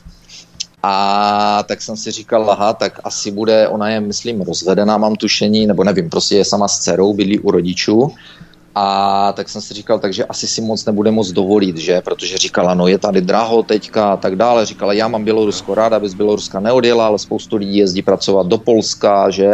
Do Ruska, eh, do, do Evropy, pokud můžou a tak, a tak dále ale říká, já nechci, ona říká, já nechci nikam jezdit, já jsem prostě Běloruska, já chci být Bělorusku, ale chci být taky zaplacená za tu práci. Jasně. A ona říká, já nevidím důvod, proč já mám brát 250, když mám zodpovědnost za děti a proč policajt nebo hasič a podobně má brát tisíc, jako jo. Což mm. jsem si říkal, tak, eh, tak jsem si říkal v duchu, OK, tak máš, tak máš, oni mají trochu jinčí zodpovědnost, ale neříkal jsem nic, říkám dobře, ale ona mi sama řekla, když chceš, tak si tady vyděláš peníze, jo? A to jsem zjistil i od jednoho taxikáře, ten říkal, že má uh, taxíky jsou tady velice levné, k tomu se teda potom dostanu, ale ten, no. mi, ten nám říkal, že si třeba tady vydělává 2000 dolarů za měsíc, jako jo. Uh, ne taxikařinou, má ještě něco někde, prodává nějakou elektroniku někde, ale prostě šikovný mladý kluk taky říkal, že by nikdy, že byl v Polsku spoustu let, snažil se vydělat a, nevidě, a jako vrátil se tady zpátky, jako jo. A takže co se týká dovolených, eh, právě když mi tady toto říkala ta moje známá, tak říkám, tak asi na dovolené nejezdí. Jezdí do Egypta, do Turecka a podobně. Takže mm, na dovolené si lidi dovolí jezdit jako takhle, jo. Není to mhm. pro ně, není to pro ně nedosažitelné i přes ty, i přes ty jejich teoreticky nízké platy. Ale znovu, jak říkám, třeba ten příklad toho taxikáře, eh, on si vydělá. A ona mi sama řekla, říkala, když se budeš tady ohánět, když budeš tady pracovat, tak si peníze vyděláš. Říká, ale já nejsem ochotná dělat někde od rána od 6 do večera do 6. No, jasně. A já jí říkám, no počkej, ale takhle my jsme, takhle my jsme všichni dělali v Americe a v Kanadě. Já jsem mi říkal, když jsem přišel do Ameriky, tak já jsem začínal práci někde v 8 hodin ráno a kolikrát jsem dělal do 10 do večera do půlnoci, jako nebylo, nebyl vůbec. Já jsem přijel domů, vyspal jsem se pár hodin a znovu jsme jeli. A ona říká, no tak to, to jako ne. Jako já mám, člověk má mít nárok na normální práci, normální plat a tak dále. Hmm. Což samozřejmě souhlasím, jako samozřejmě. A to prostě nepodřízují všechno těm prachům a všechno té práci vlastně, ale oni chtějí tak. na zároveň žít eh, nějak kvalitně, nejenom kvalitně v rámci potravy, ale kvalitně v rámci života, jo, nějak si to rozdělit. Tak to je, tak to je. A spoustu Bělorusů tady řeklo, že prostě by nechtěli jet. Jako spoustu z nich bylo v Polsku, dělali v Polsku a tak dále, že tam mají jakoby větší peníze, ale uh, nějak, nějak eh, to tak neberou, jako že by museli mermo moci jet pryč. I když zase jsem slyšel, že spoustu chlapů, tady je totiž spoustu ženských všude. Vidíš sam, z ženské sami, i maminky. A tak mě strašně vrtalo hlavou, čím to je. No a bylo mi řečeno, že pravděpodobně eh, ti chlapi buď teda můžou dělat někde třeba v zahraničí, nebo že tady je problém, a to je, to je taková ta rarita, jak jsem říkal, že tady neuvidíš alkoholika na ulici, tak ale že prý problém s alkoholismem je tady, jo, že je tu, že prostě mm. vidíš spoustu rozvedených žen právě kvůli alkoholu, uh, ale jak říkám, na ulici je neuvidíš. Jasně. Takže to, to, jsou, to jsou takové, takové zajímavosti. Jasně. Ale když jsme se tady bavili o těch taxících, tak uh, jak je to vlastně s taxíky, když se potřebuješ celé přepravit z bodu A do bodu B? Hele, úplně super, úplně super. Z začátku jsem z toho byl na větví, protože jsme mávali na taxiky zuřivě a nikde nikdo nezastavil. Až jsme pochopili, že to vůbec na téhle bázi nefunguje, že by někde stáli nebo projížděli volně taxiky. Uh, operuje tady něco, co se jmenuje Yandex Taxi, YA, oni, oni mají... Yandex myslím, to je ruský server, Yandex.ru, ano, ano, ano, ano, ano. Takže, takže všechno, co tady vidíš, uh, převážně tak je Yandex Taxi. Funguje to tak, že si buď stáhneš aplikaci na telefon, nebo jim zavoláš teda telefonem přímo, ale já to dělám přes aplikaci, já to dělám přes jejich webové rozhraní na telefonu, já jsem tu aplikaci mm-hmm. nestahoval, mm-hmm. ale normálně si otevřeš jejich stránky, Yandex Taxi, nebo jak se to jmenuje, tam si zadáš e, adresu nebo si tam dáš geolokaci, odkud je mi, z nějakého důvodu mi tady geolokace nefunguje, takže si musím dávat adresu, odkud jedu. Jasně a napíšeš tam adresu, kam jedeš, napíšeš to normálně v na, s našima písmenama, jako Krasnojarska, nemusíš to psat v azbuce, ale normálně to napíšeš na, našima, ona si to tam vyhledá, najde. A ťukneš si na telefonu, hned ti to tam ukáže 3 ruble 80 třeba e, ekonomická, nebo jestli chceš luxusní, nebo něco, takže si na to klikneš pěkně, chci normálně ekonomickou, tam ti to napíše, hned ti to odešle, přijede stříbrná Škoda Octavia, SPZ ta a ta, ty na to klikneš OK a tam se ti, tam ti vyskočí mapka, ukazuje ti to, řekne ti to třeba za 3, za 4 minuty. Nejdéle jsem čekal na taxíka 8 minut tady. Mm. Uh, ukáže ti to za 3, za 4 minuty a kde to auto je a pěkně na mapce vidíš, jak se k tobě to auto blíží. Jako jo. Takže všechno je dělané touto, eh, tě, přes tuto technologii, kdy vlastně je to vlastně velice chytré, protože ty taxíky furt jezdí. My jsme se zeptali i jednoho taxikáře, který tu někoho vysazoval, jestli můžeme s ním jet. On říkal, že ne, že to už je všechno, že už má dalšího zákazníka a tak dále, jo? Že, že si máme zavolat, že do tři minut tady někdo přijede. Takže eh, takže to je velice chytře propojené, snižuješ tím, že jo, prodlevy pro prázdné hmm. jízdy a tak dále. To je velice hmm. vymakané. A musím říct velice levné. Jo, tady máš eh, tady máš do centra, odkud kde bydlíme, tak tady to nějakých 15 nebo 20 kilometrů do, do centra a taxík stojí zhruba 4 rubly, takže asi 4, 40 korun. Jo. Když se tady bavíme o taxicích, to je jedna věc, ale druhá věc je hustota infrastruktury městské veřejné dopravy. Jak je to tam s autobusy, s tramvajemi? Asi metro nemají, že? Nebo mají metro? V Minsku je, v Grodnu, je. v Grodnu není. V Grodnu mají převážně trolejbusy a autobusy. A musím říct, že je to celkem v pohodě, jako tady třeba, co jezdíme trolejbusem do centra, tak ten jezdí, uh, oni jezdí buď co 20 minut, některé jezdí třeba jenom dvakrát za hodinu, no tak se musíš podívat teda v kolik to jede, nebude to jezdit každých pět minut. Ale tak jízdní to, řád jako dodržují, jo? Jako... Jo, jo, jo. jo? Jo, Jo, jezdí, jo, jezdí, to na, jezdí to na minutu, jezdí to na minutu. Je. A e, je to, je to prostě, já tady nevidím s tím nějak jako žádný problém a musím říct ale, že Smál jsem se, když mi ta moje kamarádka, tady ta Běloruska, vždycky říkala, že z Čech spěcha, spěchají do Běloruska, když přiletěli z Kanady na návštěvu, jo. Takže jeli do Čech a potom jeli do Běloruska. Ona říká, já se vždycky tak strašně těším do Běloruska, že si tak vydechnu jakoby z těch Čech. Říkám, počkej, proč vydechnu z Čech? No, protože já se cítím tam úplně klaustrofobně v těch Čechách. A říkám klaustrofobně proč? No, protože tam jsou všechny ulice tak úzké, všechno je takové úzké, tolik lidí tam je všude a mě vždycky z toho bolí hlava. A ona říká, v Bělorusku tam je všechno široké, široké silnice, ši baráky daleko od cesty, jako, jo, a takové věci, tak jsem si říkal, nikdy jsem to zas až tak moc nebral, protože jsem si říkal, my všichni cizinci, emigranti, co jsme byli v cizině, tak vždycky chválíme svoje země, že vždycky, jo. Eh, to je takový fenomén, ano, přijedeš ano. do Ameriky nebo do Kanady a Turek ti řekne, to, to v Turecku je to daleko lepší, jo, že, jo. a Jugoslávec ti řekne, no a to v Jugoslávii máme daleko lepší a my řekneme, a my to máme ještě lepší v Čechách, jo. Prostě Ale jsou zase typy na... imigrantů, kteří když potom zavítají zpátky do té své země, tak hned všichni ponižují, jak vlastně to v té Americe je lepší zase to, naopak. To dělají všichni a to jsem dělal no. i já. Já se přiznám dobrovolně, bez, muč, mnu, bez mučení, že jsem byl úplně to samé. A man, jako absolutně úplně to samé. Teď už si dávám pozor, protože to vypadá hloupě, jako, ale opravdu já jsem dělal úplně to samé, jo? Jasně, no. A takže jsem si myslel, že je to ten případ, jako jo, že ona prostě vykládá o Bělorusku jenom, jak je to tam nejlepší. Ale musím říct, že tady opravdu je všechno jakoby široké, velké, jo, a tak dále. A že se to taky když se bavíme uh, o, dopravní, o, o těch dopravních prostředcích, že se taky jako ale, ale hodně uchodíš, jako jo. No, že, je, že je taky všude daleko, ale možná právě proto tady všechny ty ženské vypadají jak modelky prostě. A eh, mají tady kvalitně, bavil jsem se o tom se známou, Eh, kterou tímž to zdravím, protože bude poslouchat náš pořad určitě z Čech a bavili jsme se o tom, ona říkala možná, že to, eh, možná, že to bude tím jídlem, že mají to kvalitní jídlo.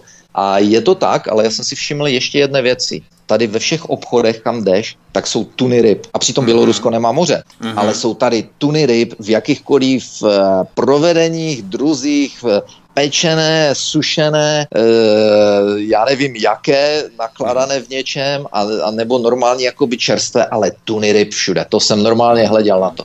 A e, co, pokud si všímám, byli jsme tady v restauracích několikrát, Porce jsou malé, nejsou to žádné velké porce v těch restauracích, jo? takže nejsou zvyklí mít e, naložený plný talíř a, a co vidím, tak se hodněkrát jí takové jakoby jednoduché jídla. E, udělají se brambory prostě s máslem, s, na ten, jak se to řekne, bacon. Uh, uh, uzený.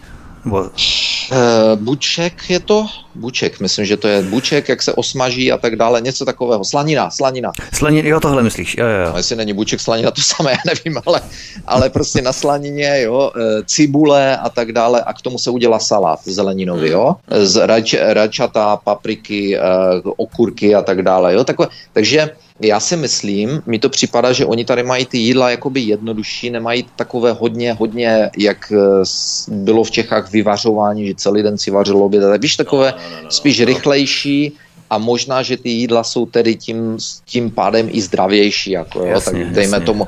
Eh, pravděpodobně se na to tady hledí, tak jako jestli na to eh, takhle, Lukašenko je zemědělec a když jsme jeli do Minska, tak já jsem byl překvapen prostě tou dálnicí, zase čekal jsem nějaké dobité cesty nebo podobně, protože tady na některých sídlištích, tu konkrétně kde bydlíme, tak ty cesty mezi, mezi, budova, mezi barákama jsou hrozné. Jo, tam jsou díry jak po granátech někdy. Ale zase přijedeš na jiné sídliště, ale zase nám to tady začali opravovat. Musím říct, že jsem šel tady za roh za dvě, tři budovy a najednou je tam nová asfaltka, takže asi to budou teď zpravovat ale čekal jsem prostě, že pojedeme do Mínsku, že to bude nějaká hrozná cesta, to byla perfektní, jako parádní dálnice, ne že perfektní, ale parádní, absolutně parádní. Eh, odpočívadla, krásné benzínky, krásné, jako všechno prostě na, jak na západě. Jak říkám, tady je to úplně jak na západě. Po městě, když jde člověk do obchodu, když jde všude, všude je to prostě jak na západě. Tady není absolutně žádný rozdíl. Není, není tu, že by tu něco chybělo a tak dále.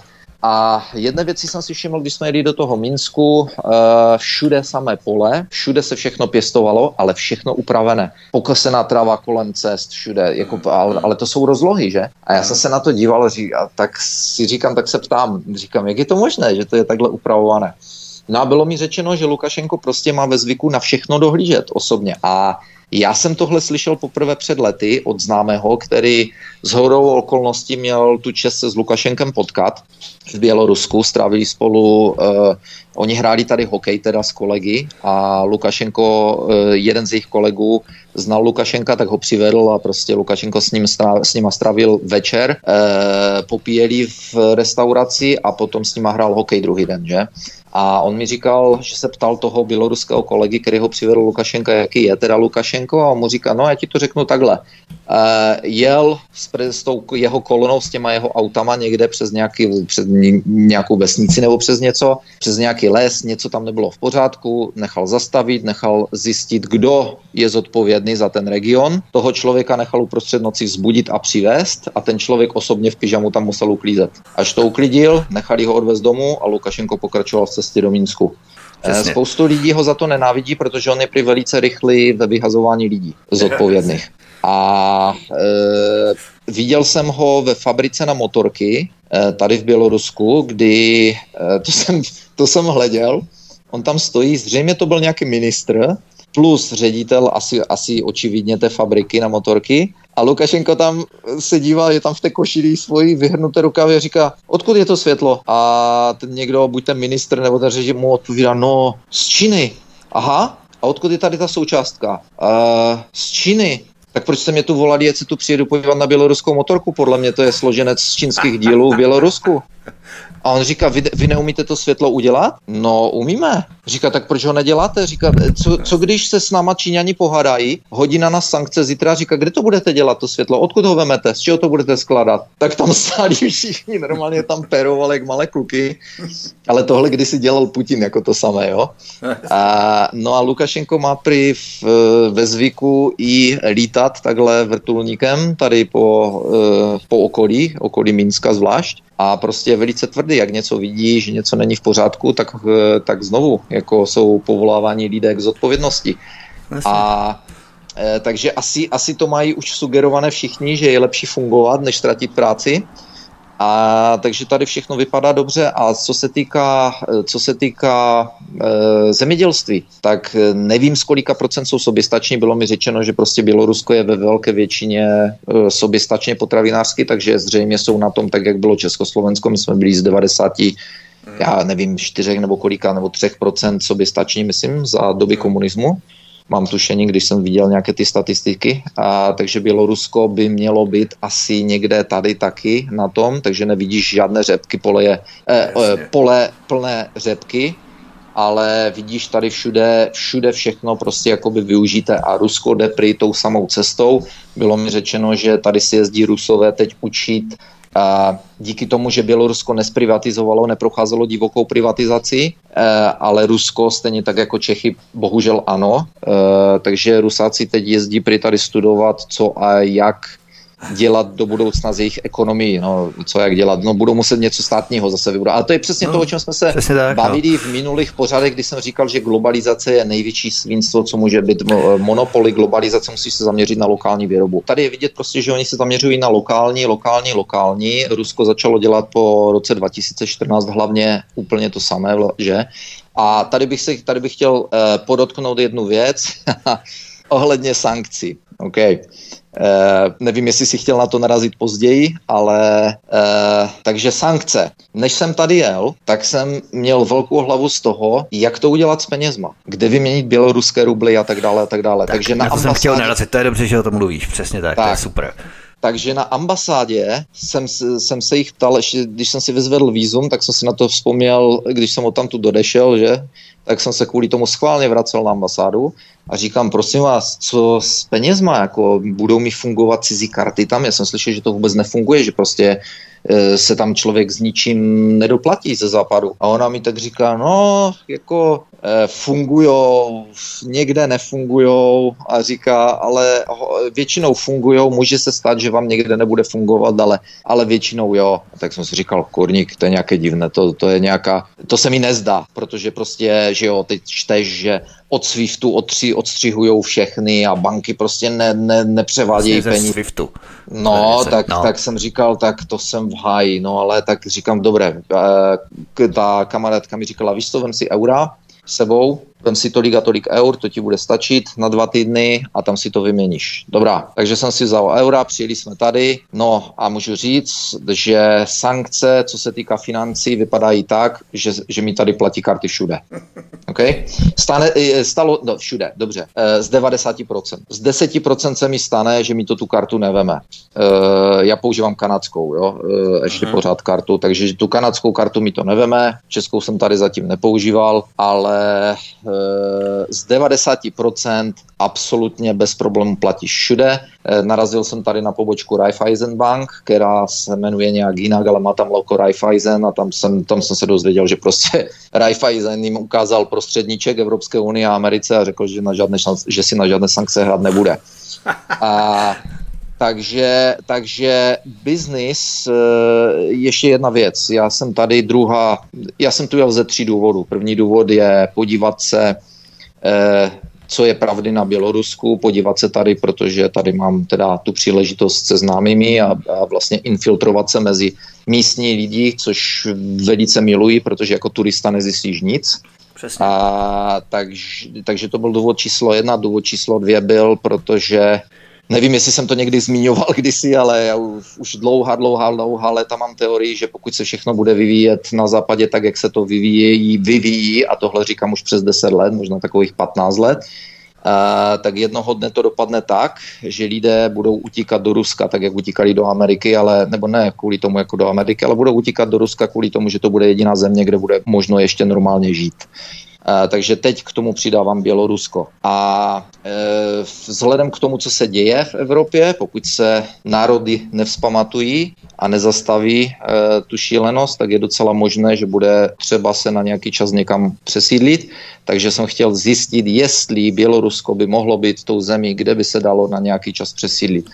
A díky tomu uh, jsem tady v kontaktu i s, co se týká biznisu, takže jsem měl už tady jeden meeting, dneska po našem rozhovoru utíkám na druhý, a e, hledám tady prostě nějaké kontakty a nějaké cesty, jak do budoucna, poněvadž nic netrvá věčně a myslím si, že, hmm. že i tady tyhle ty šílenosti z Evropskou unii jednou skončí, takže vlastně si připravuju pozice možné, možná, možná, že něco vyjde, možná, že nic, ale, ale chci se podívat, co by tady mohly být za příležitosti a tak dále, které by se třeba hodily v budoucnosti a pokud to nebude něco v budoucnosti, kdybych tady musel třeba například se přesídlit, tak eh, abych, si to, abych tu měl všechno zařízeno. Možná třeba, až Česká republika vystoupí z Evropské unie, tak eh, bys mohl představovat něco jako styčného důstojníka nebo emisara, který by potom zpátky dával ty vztahy do pořádku Česka možné, s Běloruskem. Možné je všechno. Ale díky, díky tady tomu, díky těm svým eh, jakoby biznisovým zájmům a jsem zjistil jednu věc. Eh, jsem v hovorech, nebo takhle mluvím tady s jednou velkou eh, firmou, znám přímo majitele, velké firmy transportní, logistické, a ten mi řekl, díky bohu za sankce, já doufám, že budou trvat ještě hodně, hodně, hodně dlouho. Protože říkal, díky ním mám trojnásobný příjem, hmm za méně práce, ale jelikož se všechno musí dělat daleko složitěji a když zjistíš, když si to pěkně uh, obšlapneš, jak se to dá dělat, tak říká, tak prostě tohle je báječný biznis. A jestli si někdo myslí, že se tady nevozí věci do, na východ kvůli sankcím, tak je na velkém omylu. On mi popsal, jak se, jak se, ta, jak se to dělá, jak se... Eh, Čím na západ, ne na východ, systém, na západ. Ze západu na východ. No, jo. Produkce.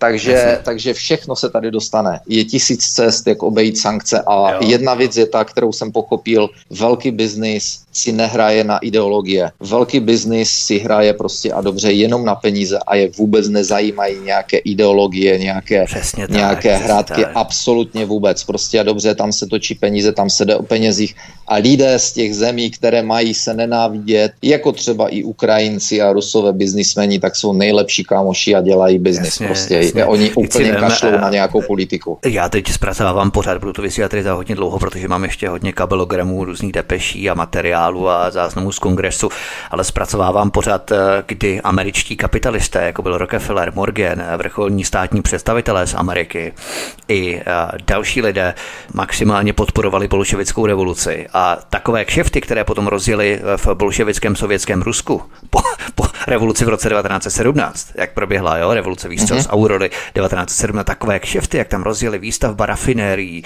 ropa na Kavkaze, Baku a tak dále. To je neskutečné, jakým způsobem způsobem oni tam dělali kšefty absolutně šílené, prostě prachy roztočili neskutečným způsobem a tady se prostě bude hrát pořád, jak eh, ta Amerika nenávidí Rusko a naopak, přičemž právě americký Wall Street a největší obchodní magnáti v Americe, jako byl Rockefeller, Morgan a další, podporovali mohutně bolševickou revoluci a potom ty kšefty, které potom rozjeli i v rámci zlata eh, z carského Ruska, ještě potom se vozilo do Ameriky jo, a tak dál. To, to, to jsou neuvěřitelné věci, tak to přesně jsi mi nahrál, eh, když říkáš, že opravdu ten biznis si nehraje na ideologii a je tomu úplně jedno, jo, kdo se nenávidí, kdo se miluje a tak dál. Přesně tak a na tu bolševickou revoluci, to, jsem, to jsme se kdysi o tom bavili, myslím, že jsem to z, zmiňoval, že když jsem byl v Kanadě, v Kanadě, tak jsem tam něco četl někde z historie a vlastně jsem zjistil, že a před, tom, před tím vystřelem Aurory pro Lenina poslali právě tady tito lidé, o kterých mluvíš, loď se zlatem, a oni, oni nešťastnou náhodou zastavili celníci v kanadském Halifaxu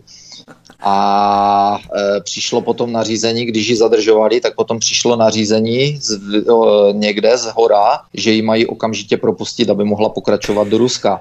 Totiž tam hrál roli ještě Mackenzie King, což byl Rockefellerův člověk, kterého si najel pro práci a ten se potom v roce 1922 stál kanadským premiérem. Jo, jenom tak. No, tak ty souvislosti, tak jo. zapadá všechno, tak, takže to všechno je to jasné. zapadá, jo. Takže je to jasné, no.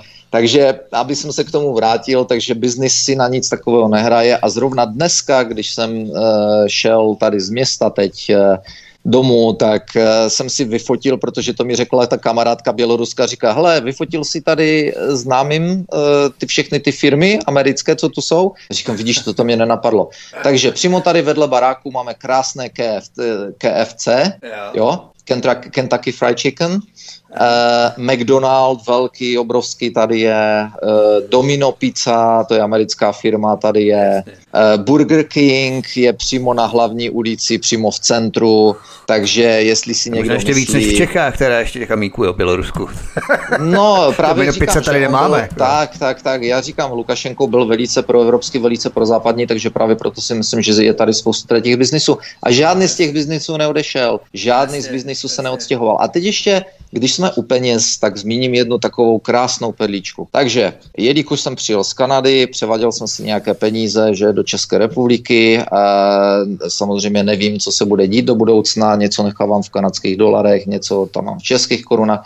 Za účet v kanadských dolarech jsem prozatím nezjistil, že by mi někdo dával nějaké procenta na spořícím účtu. Možná, že, že nějaká banka dávala, já jsem na to nepřišel, která, jako, nebo nějak jsem se zas až tak uh, vehementně jsem potom nepátral ale myslím si, že v cizích měnách asi ti tam na spořících účtech moc nedají banky. Byl jsem v bankce tady, a, takže můžeš si tady otevřít účet v euru, v amerických dolarech a já nevím v čem ještě. A, momentální e, procento na spořící účet je okolo 7% ročně. Okay? Dáš si tu 100 000 dolarů, dostaneš 7 000 dolarů navíc. Jasně. A v eh, účty v eh, běloruských, v běloruské měně spořící se pohybují já jsem to teď zapomněl, fotil jsem si ty tabulky, dejme tomu 12-13% ročně, jo. Tady 0,2, Ale... 0,3, jo, mimochodem u české spořky ČSOB. A teď perlíčka, spořící teď perlíčka. Eh, v Čechách si myslí lidé, že mají pojištěné vklady do, já nevím, kolik to tam je, 100 tisíc euro, nebo kolik to mělo být? Ano, nebo něco ano. takového? Mluví se o tom 100 tisíc, no. Víš, víš o tom, že to není žádných 100 tisíc euro možná. Že je zákon v České republice, že e, dostaneš že musíš dostat jenom do 6% svého účtu, jenom do 6% a to dostaneš ještě v sedmi ročních splátkách. Okay? Takže, takže v žádném případě neexistuje, že by, že by, se, že by někdo měl, já nevím, že by někdo spolehal na těch 100 tisíc euro. A, a, Super. Ne. A teď... Takže 100 tisíc korun dostaneš 6 tisíc jenom aby se to lidi představili. Jo? Máš 100 když, když se něco stane, tak když se něco stane s bankou, tak banka ti musí vyplatit do 6% do 6% částky v sedmi, myslím, že to je sedmi ročních splátkách. V roce 2008 tady tyran, despota a strašný vládce Lukašenko vydal bankám zákon, že musí ručit za veškerou, veškeré, depoz, veškeré peníze v bankách, mm. ať v běloruské nebo v cizí měně, lidem na 100%. No jasně. Když banka zkrachuje, na, eh, no. odva, zaři, zřídil fond, do kterých banky platí peníze a vše je garantováno státem do 100%. Prostě a dobře, banky budou hradit do 100%. A jestli si někdo myslí, že v tom případě banky řekly, my o to dodjíždíme, před chvílí jsem zmiňoval Raiffeisen Bank, jsou tady další banky, žádná z nich nikam neodešla. Mm, mm, jsou tady. Takže tady mají lidé hraze. Takže e, moje otázka zní, ať se posluchači zamyslí, jak je možné, že na západě to nejde, jak je možné, že tady to jde. Je to možný důvod, to všechno, co prozatím lidé slyšeli, slyšeli, je to možný důvod pro to, proč Lukašenko je tyran a proč je tady třeba přivez západní demokracii. Protože já, když se tady rozlížím, já tady nevidím nic, eh, jako v každodenním životě, nic jiného, než kdekoliv jinde na západě. Auta jsou tady, vozový park je tady v podstatě, dá se říct, stejný, srovnatelný. Ano, jsou tu i staré žigulíky, jsem tam někde to potkáš, ale to je spíš rarita, kterou by si chtěl spíš koupit, když vypadá, do, viděl jsem jedno velice, do, velice, ten vypadal jak nový, to jsem, to jsem si normálně chtěl zastavit hmm. toho chlapa a zeptat se, kolik za to chce. A... a to tam samozřejmě neotravují s nějakými euronormami, že by tam třeba auto starší než 4-5 let nemohlo věc do města a než pod nějakou sankcí opravdu velkou... ne, stoprocentně ne, protože to i tady cítíš, že ten, ten smrad z některých těch starších nakladáků a tak dále, já si já silně, silně pochybuju, že tady mají nějaké emise. Neptal jsem se to, jo, eh, neptal jo, jsem jo. se na to, ale silně o tom pochybuju. na tom labou, no, Nemyslím si a jak říkám, policajti tady nejsou, já jsem se tady na motorce proháněl po po, eh, jako mimo město a tak dále, že a bylo mi jenom řečeno, kde jsou kamery na rychlost ale jinak mi bylo řečeno, že vůbec, eh, že tady se jako to tak nebere, že by tě někde tady hlídali nebo s radarama chytali a podobně. Rozumím. A jak je tam třeba se zahraničními korporacemi třeba? Eh, penetrují tam hodně nebo vnikají tam hodně zahraniční korporace, které berou práci místním firmám? Vše tu je regulováno. Eh, stojí tady, stojí tady pivovar u řeky, který je starý, rozpadlý a potřebuje renovaci byl zavřený státem, protože to bylo státní, takže ho zavřeli. Je tady spoustu jiných pivovarů, ale tady o ten pivovar měl zájem Heineken. A Heineken přišel a řekl, že ho odkoupí. A Lukašenko jim řekl, kupovat si nic nemůžete, protože my nic neprodáváme, zůstane to státní, maximálně si to můžete pronajmout a můžeme se na něčem domluvit. A Heineken to odmítl, chtěl se tady infiltrovat do trhu a hmm. chtěl hmm. Eh, Lukašenko, prostě běloruská vláda řekla žádné takové, žádné takové infiltrace, žádné takové přebírání trhu a tak dále a tak dále nebude. To je to, proč oni si drží jak říkám, nejdůležitější odvětví vypadá to, že si drží e, jako stát a e, malé podnikání tady je. V podstatě bez problémů bych řekl, i když slyšíš malé podnikatele, kteří reptají, jak takhle, tato, tato majitelka toho salonu říkala, no já odvádím tolik před peněz, že mi nic nezbývá, jo a tak dále, ale ona už je v tom biznisu spoustu let, protože ta moje kamarádka k ní chodí a říká, vyloženě není na ní vidět, že by stradala, takže si myslí, že tak trochu přehání, jako jo. Jasně, jasně. A jak říkám, znám toho majitele té velké, eh, obrovské logistické firmy, a byli jsme u něho na chatě, že a tak dále. Já jsem s ním celý večer, co jsme tam, pokud si pamatují, protože s těmito lidmi jako tady, tady o alkohol není nouze a eh, tak vím, že jsme tam probírali spoustu věcí a pak už jsem si některé věci nepamatoval, ale eh, z toho, co vím, tak já jsem se ho ptal právě na to, jestli je tady nějaký problém ze strany vlády, když ta vláda je teda zaměřena na státní vlastnictví, jestli on, jakožto kapitalista a soukromník, jestli má nějaké problémy Eh, s vládou, ze strany vlády, jestli ho drtí s daněma nebo podobně. Takže co mi říkal, on říkal, na daně si musíš dávat pozor, takže to je stejně jak v Americe, že IRS, americký uh, úřad daňový, to je, to je něco jako gestapo. Uh, oni se i tak chovají. Mimochodem teďka vylezlo na, na veřejnost video, výcvik nových agentů IRS amerických, kdy nacvičovali zatýkání majitele e, zahradnické firmy. Okay? Eh, zbraně, neprůstřelné vesty, taktické, taktická střelba, taktický boj a tak dále. Jo? To prostě normálně hledíš. To jsou, to jsou zaměstnanci finančního úřadu. Oni vyzbrojují, cvičí zaměstnance finančního úřadu s používáním střelných zbraní a tak dále. Jo? To je, já nevím, jestli si to někdo v Čechách dokáže představit, že by zaměstnanci finančního úřadu se takhle chovali. Jo? Uh, takže to bych čekal, v, OK, to bych čekal v Bělorusku. Kdyby mi někdo řekl, tohle se dělá v Rusku a v Bělorusku, tak bych si řekl, no tak je to jasné, Lukašenko to dělá. Ne, to je v Americe.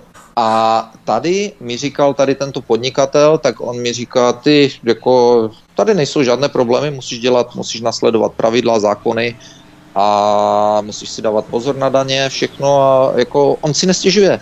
On neodjíždí, já jsem slyšel takové, takové uh, story, že že tady velkopodnikatele se zbalili, že odjeli. Říkala mi to ta známá, ta ředitelka ze školky, šli jsme, teda učitelka ze školky, šli jsme kolem hotelu, Šma, Šemaněnko, Šeněnko, se, tak nějak se to jmenuje. Je to prý jeden z nejbohatších lidí tady e, v okolí Grodna. Uh-huh. A e, koupil hotel, Eh, měl, má tady ještě nějaké další firmy a že prý ho Lukašenko zavřel. A já říkám za, eh, na chvíli. A říkám, za co ho zavřel? No, že prý mu řekl, že tam má nějaké daňové úniky, takže ho zavřel a že chtěl po něm, aby zaplatil peníze státu nějaké, jako vy, vypalné. A já říkám, vážně? Ona, no, jako to a zaplatil vypalné a on ho pustil.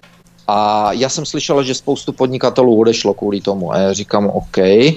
A proč je ten šéf Šimaněnko, nebo jak se jmenuje, proč tady sedí a proč skoupil další a další nemovitosti tady v Grodnu teďka, jo, a tak dále. To nějak tak, ona mi nakonec říká, no já nevím, já jsem to akorát slyšela. Jo, a Aha. takže, takže tady tenhle, tady tenhle člověk, s kterým já jsem, u kterého jsem byl na té chatě, s kterým já jsem se bavil, tak ten vůbec nic takového neindikoval. A mám, nemyslím si, že by jako měl strach, že má doma odposlechy a že by ho Lukašenko nechal zavřít. Jako ten člověk je multimilionář na americké poměry, jo. To je, to je hmm, velice hmm. bohatý člověk, to je velice bohatý člověk. A e, ten by si mohl dovolit odjet kamkoliv, kdyby ho to tak strašně štvalo. A on má, jeho první manželka je z Ruska, takže ten se klidně třeba mohl do Ruska odjet přestěhovat nebo whatever, něco kamkoliv jinde, ale Eh, jako sedí tady. Takže já si nemyslím, že tady jsou kladeny nějaké velké překážky domácím podnikatelům.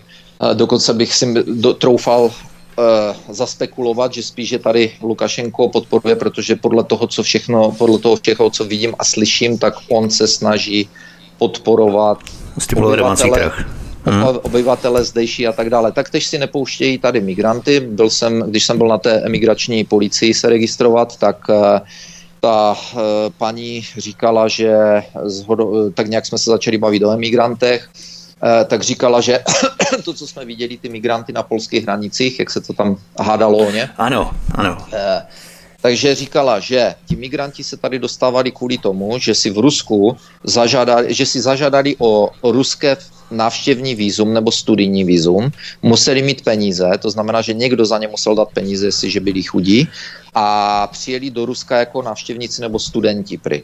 A potom nelegálně přešli rusko-běloruské hranice a snažili se dostat přes bělorusko-polské hranice dál do Evropy.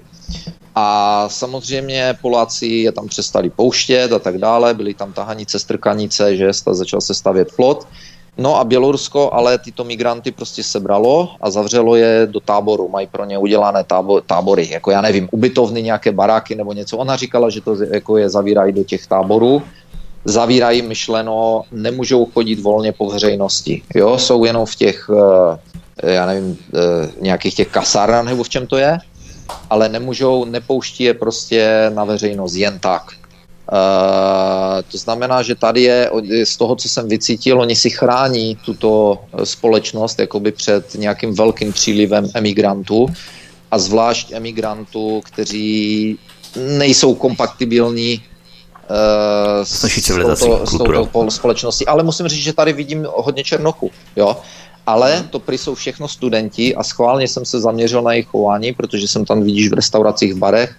Uh, absolutně normální lidi. Yes. Jako žádné, jako absolutně, absolutně normální lidi. A mi bylo řečeno, že jim je vysvětleno, že prostě sebe menší problém a jedou. Jasně. Takže, takže co vidím, tak jsou normální lidi a ta paní, mi říkala, ta paní říkala z té cizenské policie, že je líto tady těch emigrantů, kteří sedí jako v těch těch, ale že jim bylo jasně řečeno, že měli, oni jim dali dokonce určité datum, Bělorusko jim řeklo, máte na to, abyste vyjeli do tehdy a do tehdy, protože jinak stvrdnete tady v těchto zařízeních. My vás prostě do Běloruska nepustíme, do Polska taky nemůžete. Stvrdnete v těchto zařízeních, protože se teď jedná s Ruskem o vaší, buď vás veme Rusko, anebo vás deportuje Rusko, ale máte šanci odjet sami, pokud toho nevyužijete, tak bohužel budete sedět. Ona říkala, že jim to hmm. prostě nevysvětlíš. Ona říkala, hmm. že ti lidi dostali i prostředky, peníze na to, aby odjeli. aby neseděli tady v táborech a oni, ona říká, oni prostě jsou, jak, jak, jak by mluvil do dobu. Prostě ne, my, oni doufají, že prostě Polsko začne pouštět a že půjdou dál do Evropy. Tak říkala, tak bohužel jako Uh, mi, je, mi je to líto, mi je líto to, lidí, že by měli sedět někde takhle, ale byla to jejich svobodná volba. My jsme se tady bavili o penězích, my jsme se tady bavili o biznise, my jsme se tady bavili samozřejmě i o tvých známých eh, z Kanady, kteří jsou zároveň Bělorusové a díky nim si se do Běloruska dostal. Eh, zeptal bych se, protože ty jsi se s ním určitě na to téma bavil nesčetněkrát a máš tady to srovnání, ten kontrast, eh, jak to bylo s COVID-19, se simulovanou pandemí v Bělorusku, protože víme, že Lukašenko západní věřitele vyhnal s tím, že žádné půjčky brát nebude, s výměnou simulování té pandemické krize. Potom právě byl na ně podniknutý ten pokus o atentát eh, v rámci tedy časové chronologie, kdybychom to měli srovnat. Tak eh, jak to bylo s covidem? Dejme tomu dva roky předtím. Uh, začátek pandemie byl jako všude jinde, lidé panikařili, uh, začali se tady nosit droužky, a začalo se studovat, eh, co se s tím dá dělat. Někde okolo března 2020 nebo dubna 2020 údajně tady začali přicházet na to, že se to vlastně dá léčit. A takže se začal covid léčit a přestalo... Levně léčit, levně léčit, to znamená vitamin D a ty, ty, ty věci. No, uh, i ten ivermectin, a tak jak v Indii, ivermectin, Jasně. hydroxychloroquin a takové věci. Ano. A uh, takže, takže uh, přestali jakoby tak panikařit, Vakcíny samozřejmě se tu vakcinovalo, jaké procento vakcín v populaci nevím, nicméně jsou to vakcíny Sputnik uh, ruské. Neslyšel jsem, že by byly nějaké větší problémy po těch vakcínách. Slyšel jsem pouze, že lidé sem tam někteří byli třeba týden, měli horečky nebo byli nemocní a tak dále a tak dále. Neslyšel jsem tady nic o zvyšené umrtnosti. Uh, mezi lidmi by se to určitě o tom začalo mluvit, kdyby začali lidé umírat ve větším. Nic takového Hmm. Uh, nic, když jsem se na to ptal, tak uh, jako nikdo nic takového neříkal. Když se bavili ti moji známí uh, s, se sestrami zdravotními, někde je potkali a s doktory a tak dále, když se s nimi bavili, tak všichni jim řekli, ano, panikařili jsme ze začátku, pak se zjistilo, že se to dá léčit, jako, takže už to bylo lepší. Spoustu lidí chtěli ty vakcíny toho Sputnika, tady několik těch lidí, které znám, tak si ty vakcíny dali a v problémy jako by tak nějak si myslím, že nemá nikdo a jak říkám, ne, ne, ne, do dneška vidíš tady nápisy na obchodech, vstup, vstup s rouškama a tak dále, ale ty roušky tady od toho myslím od toho roku 2020 nikdy už nikdo nenosil, ale do dneška vidíš, byl jsem v bance třeba teď a asi tři ženské z té banky měly roušky, jo. Eh, což, což mě teda překvapilo, to byl největší počet lidí s rouškama, které jsem tady viděl jako na, jed, na jednom místě. To jsem hleděl. Jasně, jasně. To nějak nechápu, ale, ale myslím si, uh, říkal mi totiž ten podnikatel, co jsem u něho byl, tak on mi, tak bavili jsme se o tom. Uh, on říkal, že on si toho Sputnika nedával, ale manželka se synem díky zdravotním problému, že si to tenkrát jako dali. A on mi ale říkal, že teďka se množí prostě zprávy, že v Rusku se zvedají čísla, v Bělorusku se zvedají čísla zase nějaké, ale, ale jako zvedají se čísla nakažených, ale není to žádná smrtící epidemie, nebo, nebo že je to tak hmm. nějaká jako jednodušší varianta, ale že lidi jako jsou nemocní a musím říct, že i tady mezi našimi známými teď několik z nich e, v posledních, co tu jsme v posledních dnech, takže dostali jako angínu teploty, hmm. bolení v krku. Jako každou sezónu. A no, ono je léto, jo, takže by to nemělo být takhle, ale dostali to a já musím říct, že když jsem tady přijel, tak uh, jsem začal taky cítit, že na mě jde bolení v krku, nicméně my jsme si koupili, já používám léky z Polska, že, uh, co jsou proti tady tomu, takže, to, takže jsem si dal dvě tabletky, dva, za dva dny to bylo v pohodě. Já myslím, a... že si na to použil nějakou tu speciální vodku, kterou tam mají. Jako dezinfekci. To, to je docela možné, protože dva dny po příjezdu, když jsem byl tady u toho podnikatele na té na té chatě, tak uh, on pálí svůj alkohol. On má velkou zálíbu v pálení alkoholu. Dostali jsme od něho hned flašku, tak uh, to jsem si lízl a hned mi bylo jasné, že ta flaška je dobrá na sundávání těch, té barvy z cest, jako akorát, jo. Eh, těch, těch pruhů z cest, protože na nic jiného se to asi nehodí. No ale když jsem tam u něho byl, tak, tak vytáhl zase nějakou další butilku a tam na mě čuměla paprika a z ní šlehaly plameny. Přísahám normálně, že to světelkovalo a já se na to dívám, říkám, co to je. On říká, Vladimír, to si dáme, říká, to bude dobré. On je to, on je to bývalý důstojník sovětské armády, že jo? A, a ruské potom jako. Takže o to horší, o to větší strach jsem měl. A já říkám, tak to ne, to ne, tady toto. On říká, ale dej si, tak to nalil. Já jsem to polknul, hele, a už vím, jak se cítil drak, který vylezl z jeskyně a vyplivnul oheň. jako to bylo šílené. Jako, to bylo něco kolik, kolik procent to mělo? Říkáte, kolik to mělo procent? Uh, říkal, ale já si osobně myslím, že to bylo pálené v Černobylu, že to možná ještě tam někde zapomněli tenkrát u té havarie, že to leželo vedle reaktoru, on to teďka sebral, jako to, to, to, to jsou šílené věci, co oni pili. Ale naučil jsem se dobrý trik, ne že bych to, ne, že bych to dával někomu jako, eh, ne, že bychom tady dávali lékařské rady, ale bylo mi řečeno, bylo mi řečeno, no dej si kefír, večer vypiješ flašku kefíru, a říkám, no to jistě, já strávím celou noc, a ráno tě nebude bolet hlava, říkám samozřejmě, protože strávím ne, celou noc na záchodě. taky, kefír nebo mlíko je to dobrý a právě potom druhý den ti je dobře, jako jo, to je osvědčený. No to, to já jsem nevěděl, to jsem se naučil ne? tady a musím říct, že po této noci, kdy jsem si byl sebejistý, byl jsem si stoprocentně jistý, že mi druhý den upadne hlava, že to tři dny nerozchodím ještě, tak mi nebylo vůbec nic. No, Nebylo mi vůbec taky, nic. Já jsem, mlíka, je to v pohodě. Super. Já jsem skočil, já jsem, já jsem se probral, skočil jsem potom za chvíli na motorku a hnal jsem jako, jako absolutně jo, vůbec jo. nic. Takže, takže to byla paráda, no. Ta člověk se furt něco učí, musí kvůli tomu cestovat, no. No, no, no, no, no. ale ten spíš je to mlíko úplně odstředěný, jo. samozřejmě plnotuční mlíko, což tady úplně, samozřejmě ve srovnání s tím běloruským kefírem, to asi eh, je jako komár proti velbloudovi. Ale eh, kdybychom ještě měli na závěr, protože už se blížíme ke konci, vyprší nám časová rotace 120 minut, minut na rozhovor, tak ubytování. To mě hodně zajímá, jaký je tam komfort v rámci ubytování, kde vůbec bydlíš? Uh, já bydlím v bytě tady toho, toho o kom mluvím, toho podnikatele, to je jeden z, jeho má spoustu nemovitostí a tady tohle je jejich Jasně. starý byt který drží asi kvůli, pro, myslím, že to pronajímá nebo něco takového. Takže to je krásný moderní byt. Je to ve starém, v tom starém sídlišti, kdy zvenku, jako jak jsem říkal, ty cesty jsou v nich díry a tak dále, jo, ale ten byt je předělaný úplně na super moderní byt, krásný. Uh, bydlení, jako takhle ty baráky jsou některé, tady to sídliště je myslím 30 nebo kolik let staré, e, zvenku to vypadá ty baráky, že spotřebují jakoby opravy, e, jsou tady šílené vchodové dveře ve všech těch starších budovách, to jsou dveře, to, se, to je normálně jak vchod do trozeru v bance, to je železo těžké prostě a i vytahy, to je, to prostě tady měli přebytek železa, nevěděli, co s ním, tak to prali všude, kde mohli asi, jako to je, těma dveřma by tank neprojel. Já si myslím, že kdyby tank no. vystřelil do těch dveří, tak se akorát prohnou. Jako ono to mělo do sebe něco, já nevím, jestli tady kdysi byla kriminalita, ale jak říkám, podle, jak, po, podle toho, co jsem tady poznal, co mi bylo řečeno, tak tady prostě, jo. jako ty dveře jsou železné, velké, ale oni jsou většině otevřené. jo, takhle. Jo, takže, takže to je, ale, ale když jsou zavřené, tak ty brďo, to jako malá vetka babička hodně štěstí, kdy, kdy jestli se chce dostat domů, jako. Ale jo. jak říkám, jako to se mi nelíbí na tom esteticky, jako že to, já jsem se ptal Jasně. té kamarádky, říkám, co to má znamenat, ona, ty já nevím. To, když se začali dělat a nikoho nenapadlo to dělat jinak, jako. Takže, takže... Ale jako v rámci nějakého zateplení třeba něco takového, tak to neřeší, jo?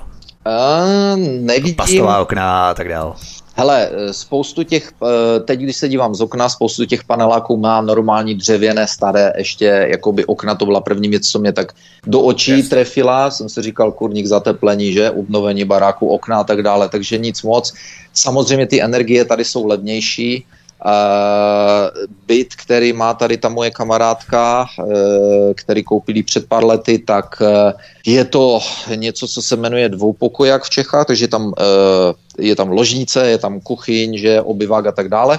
A ona mi říkala, že veškeré poplatky, s tím, že tam nebydlí v tom bytě, jo, že jsou, oni jsou v Kanadě, ale jenom to drží, takže veškeré poplatky za ten rok jsou asi 150 dolarů amerických. Za, všech, za všechno, za veškeré ty zálohy a, a veškeré věci. Jo. Takže energie, energie a veškeré tyto věci jsou tady asi dost levné, takže si myslím, že asi se tu zas tak moc nešetří.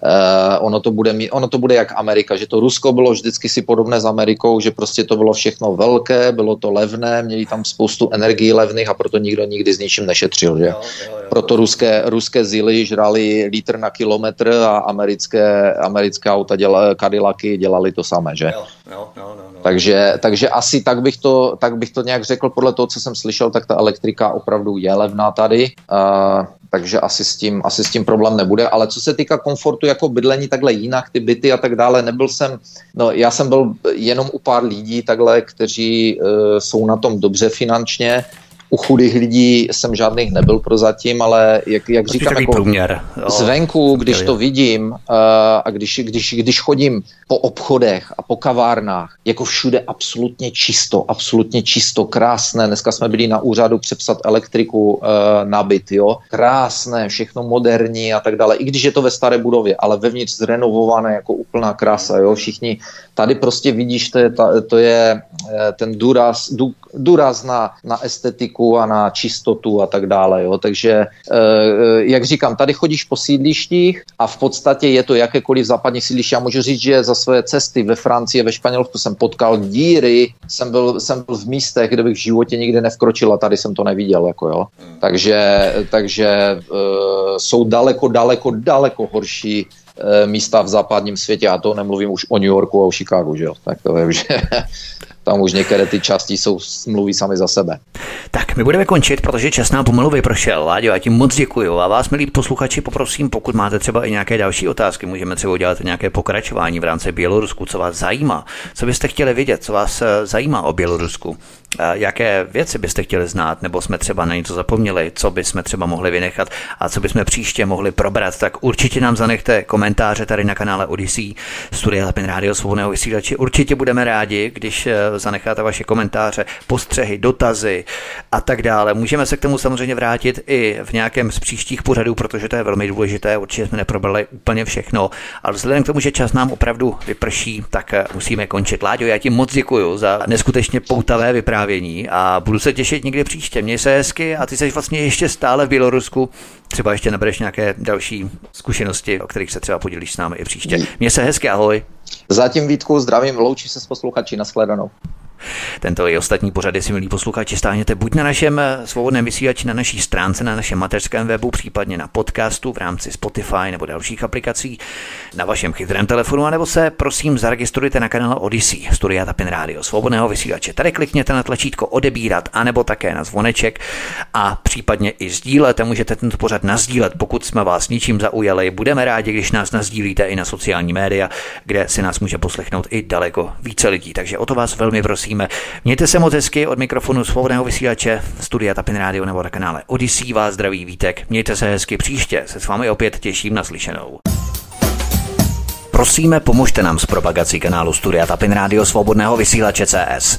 Pokud se vám tento nebo jiné pořady na tomto kanále líbí, klikněte na vaší obrazovce na tlačítko s nápisem Sdílet a vyberte sociální síť, na kterou pořad sdílíte. Jde o pouhých pár desítek sekund vašeho času. Děkujeme.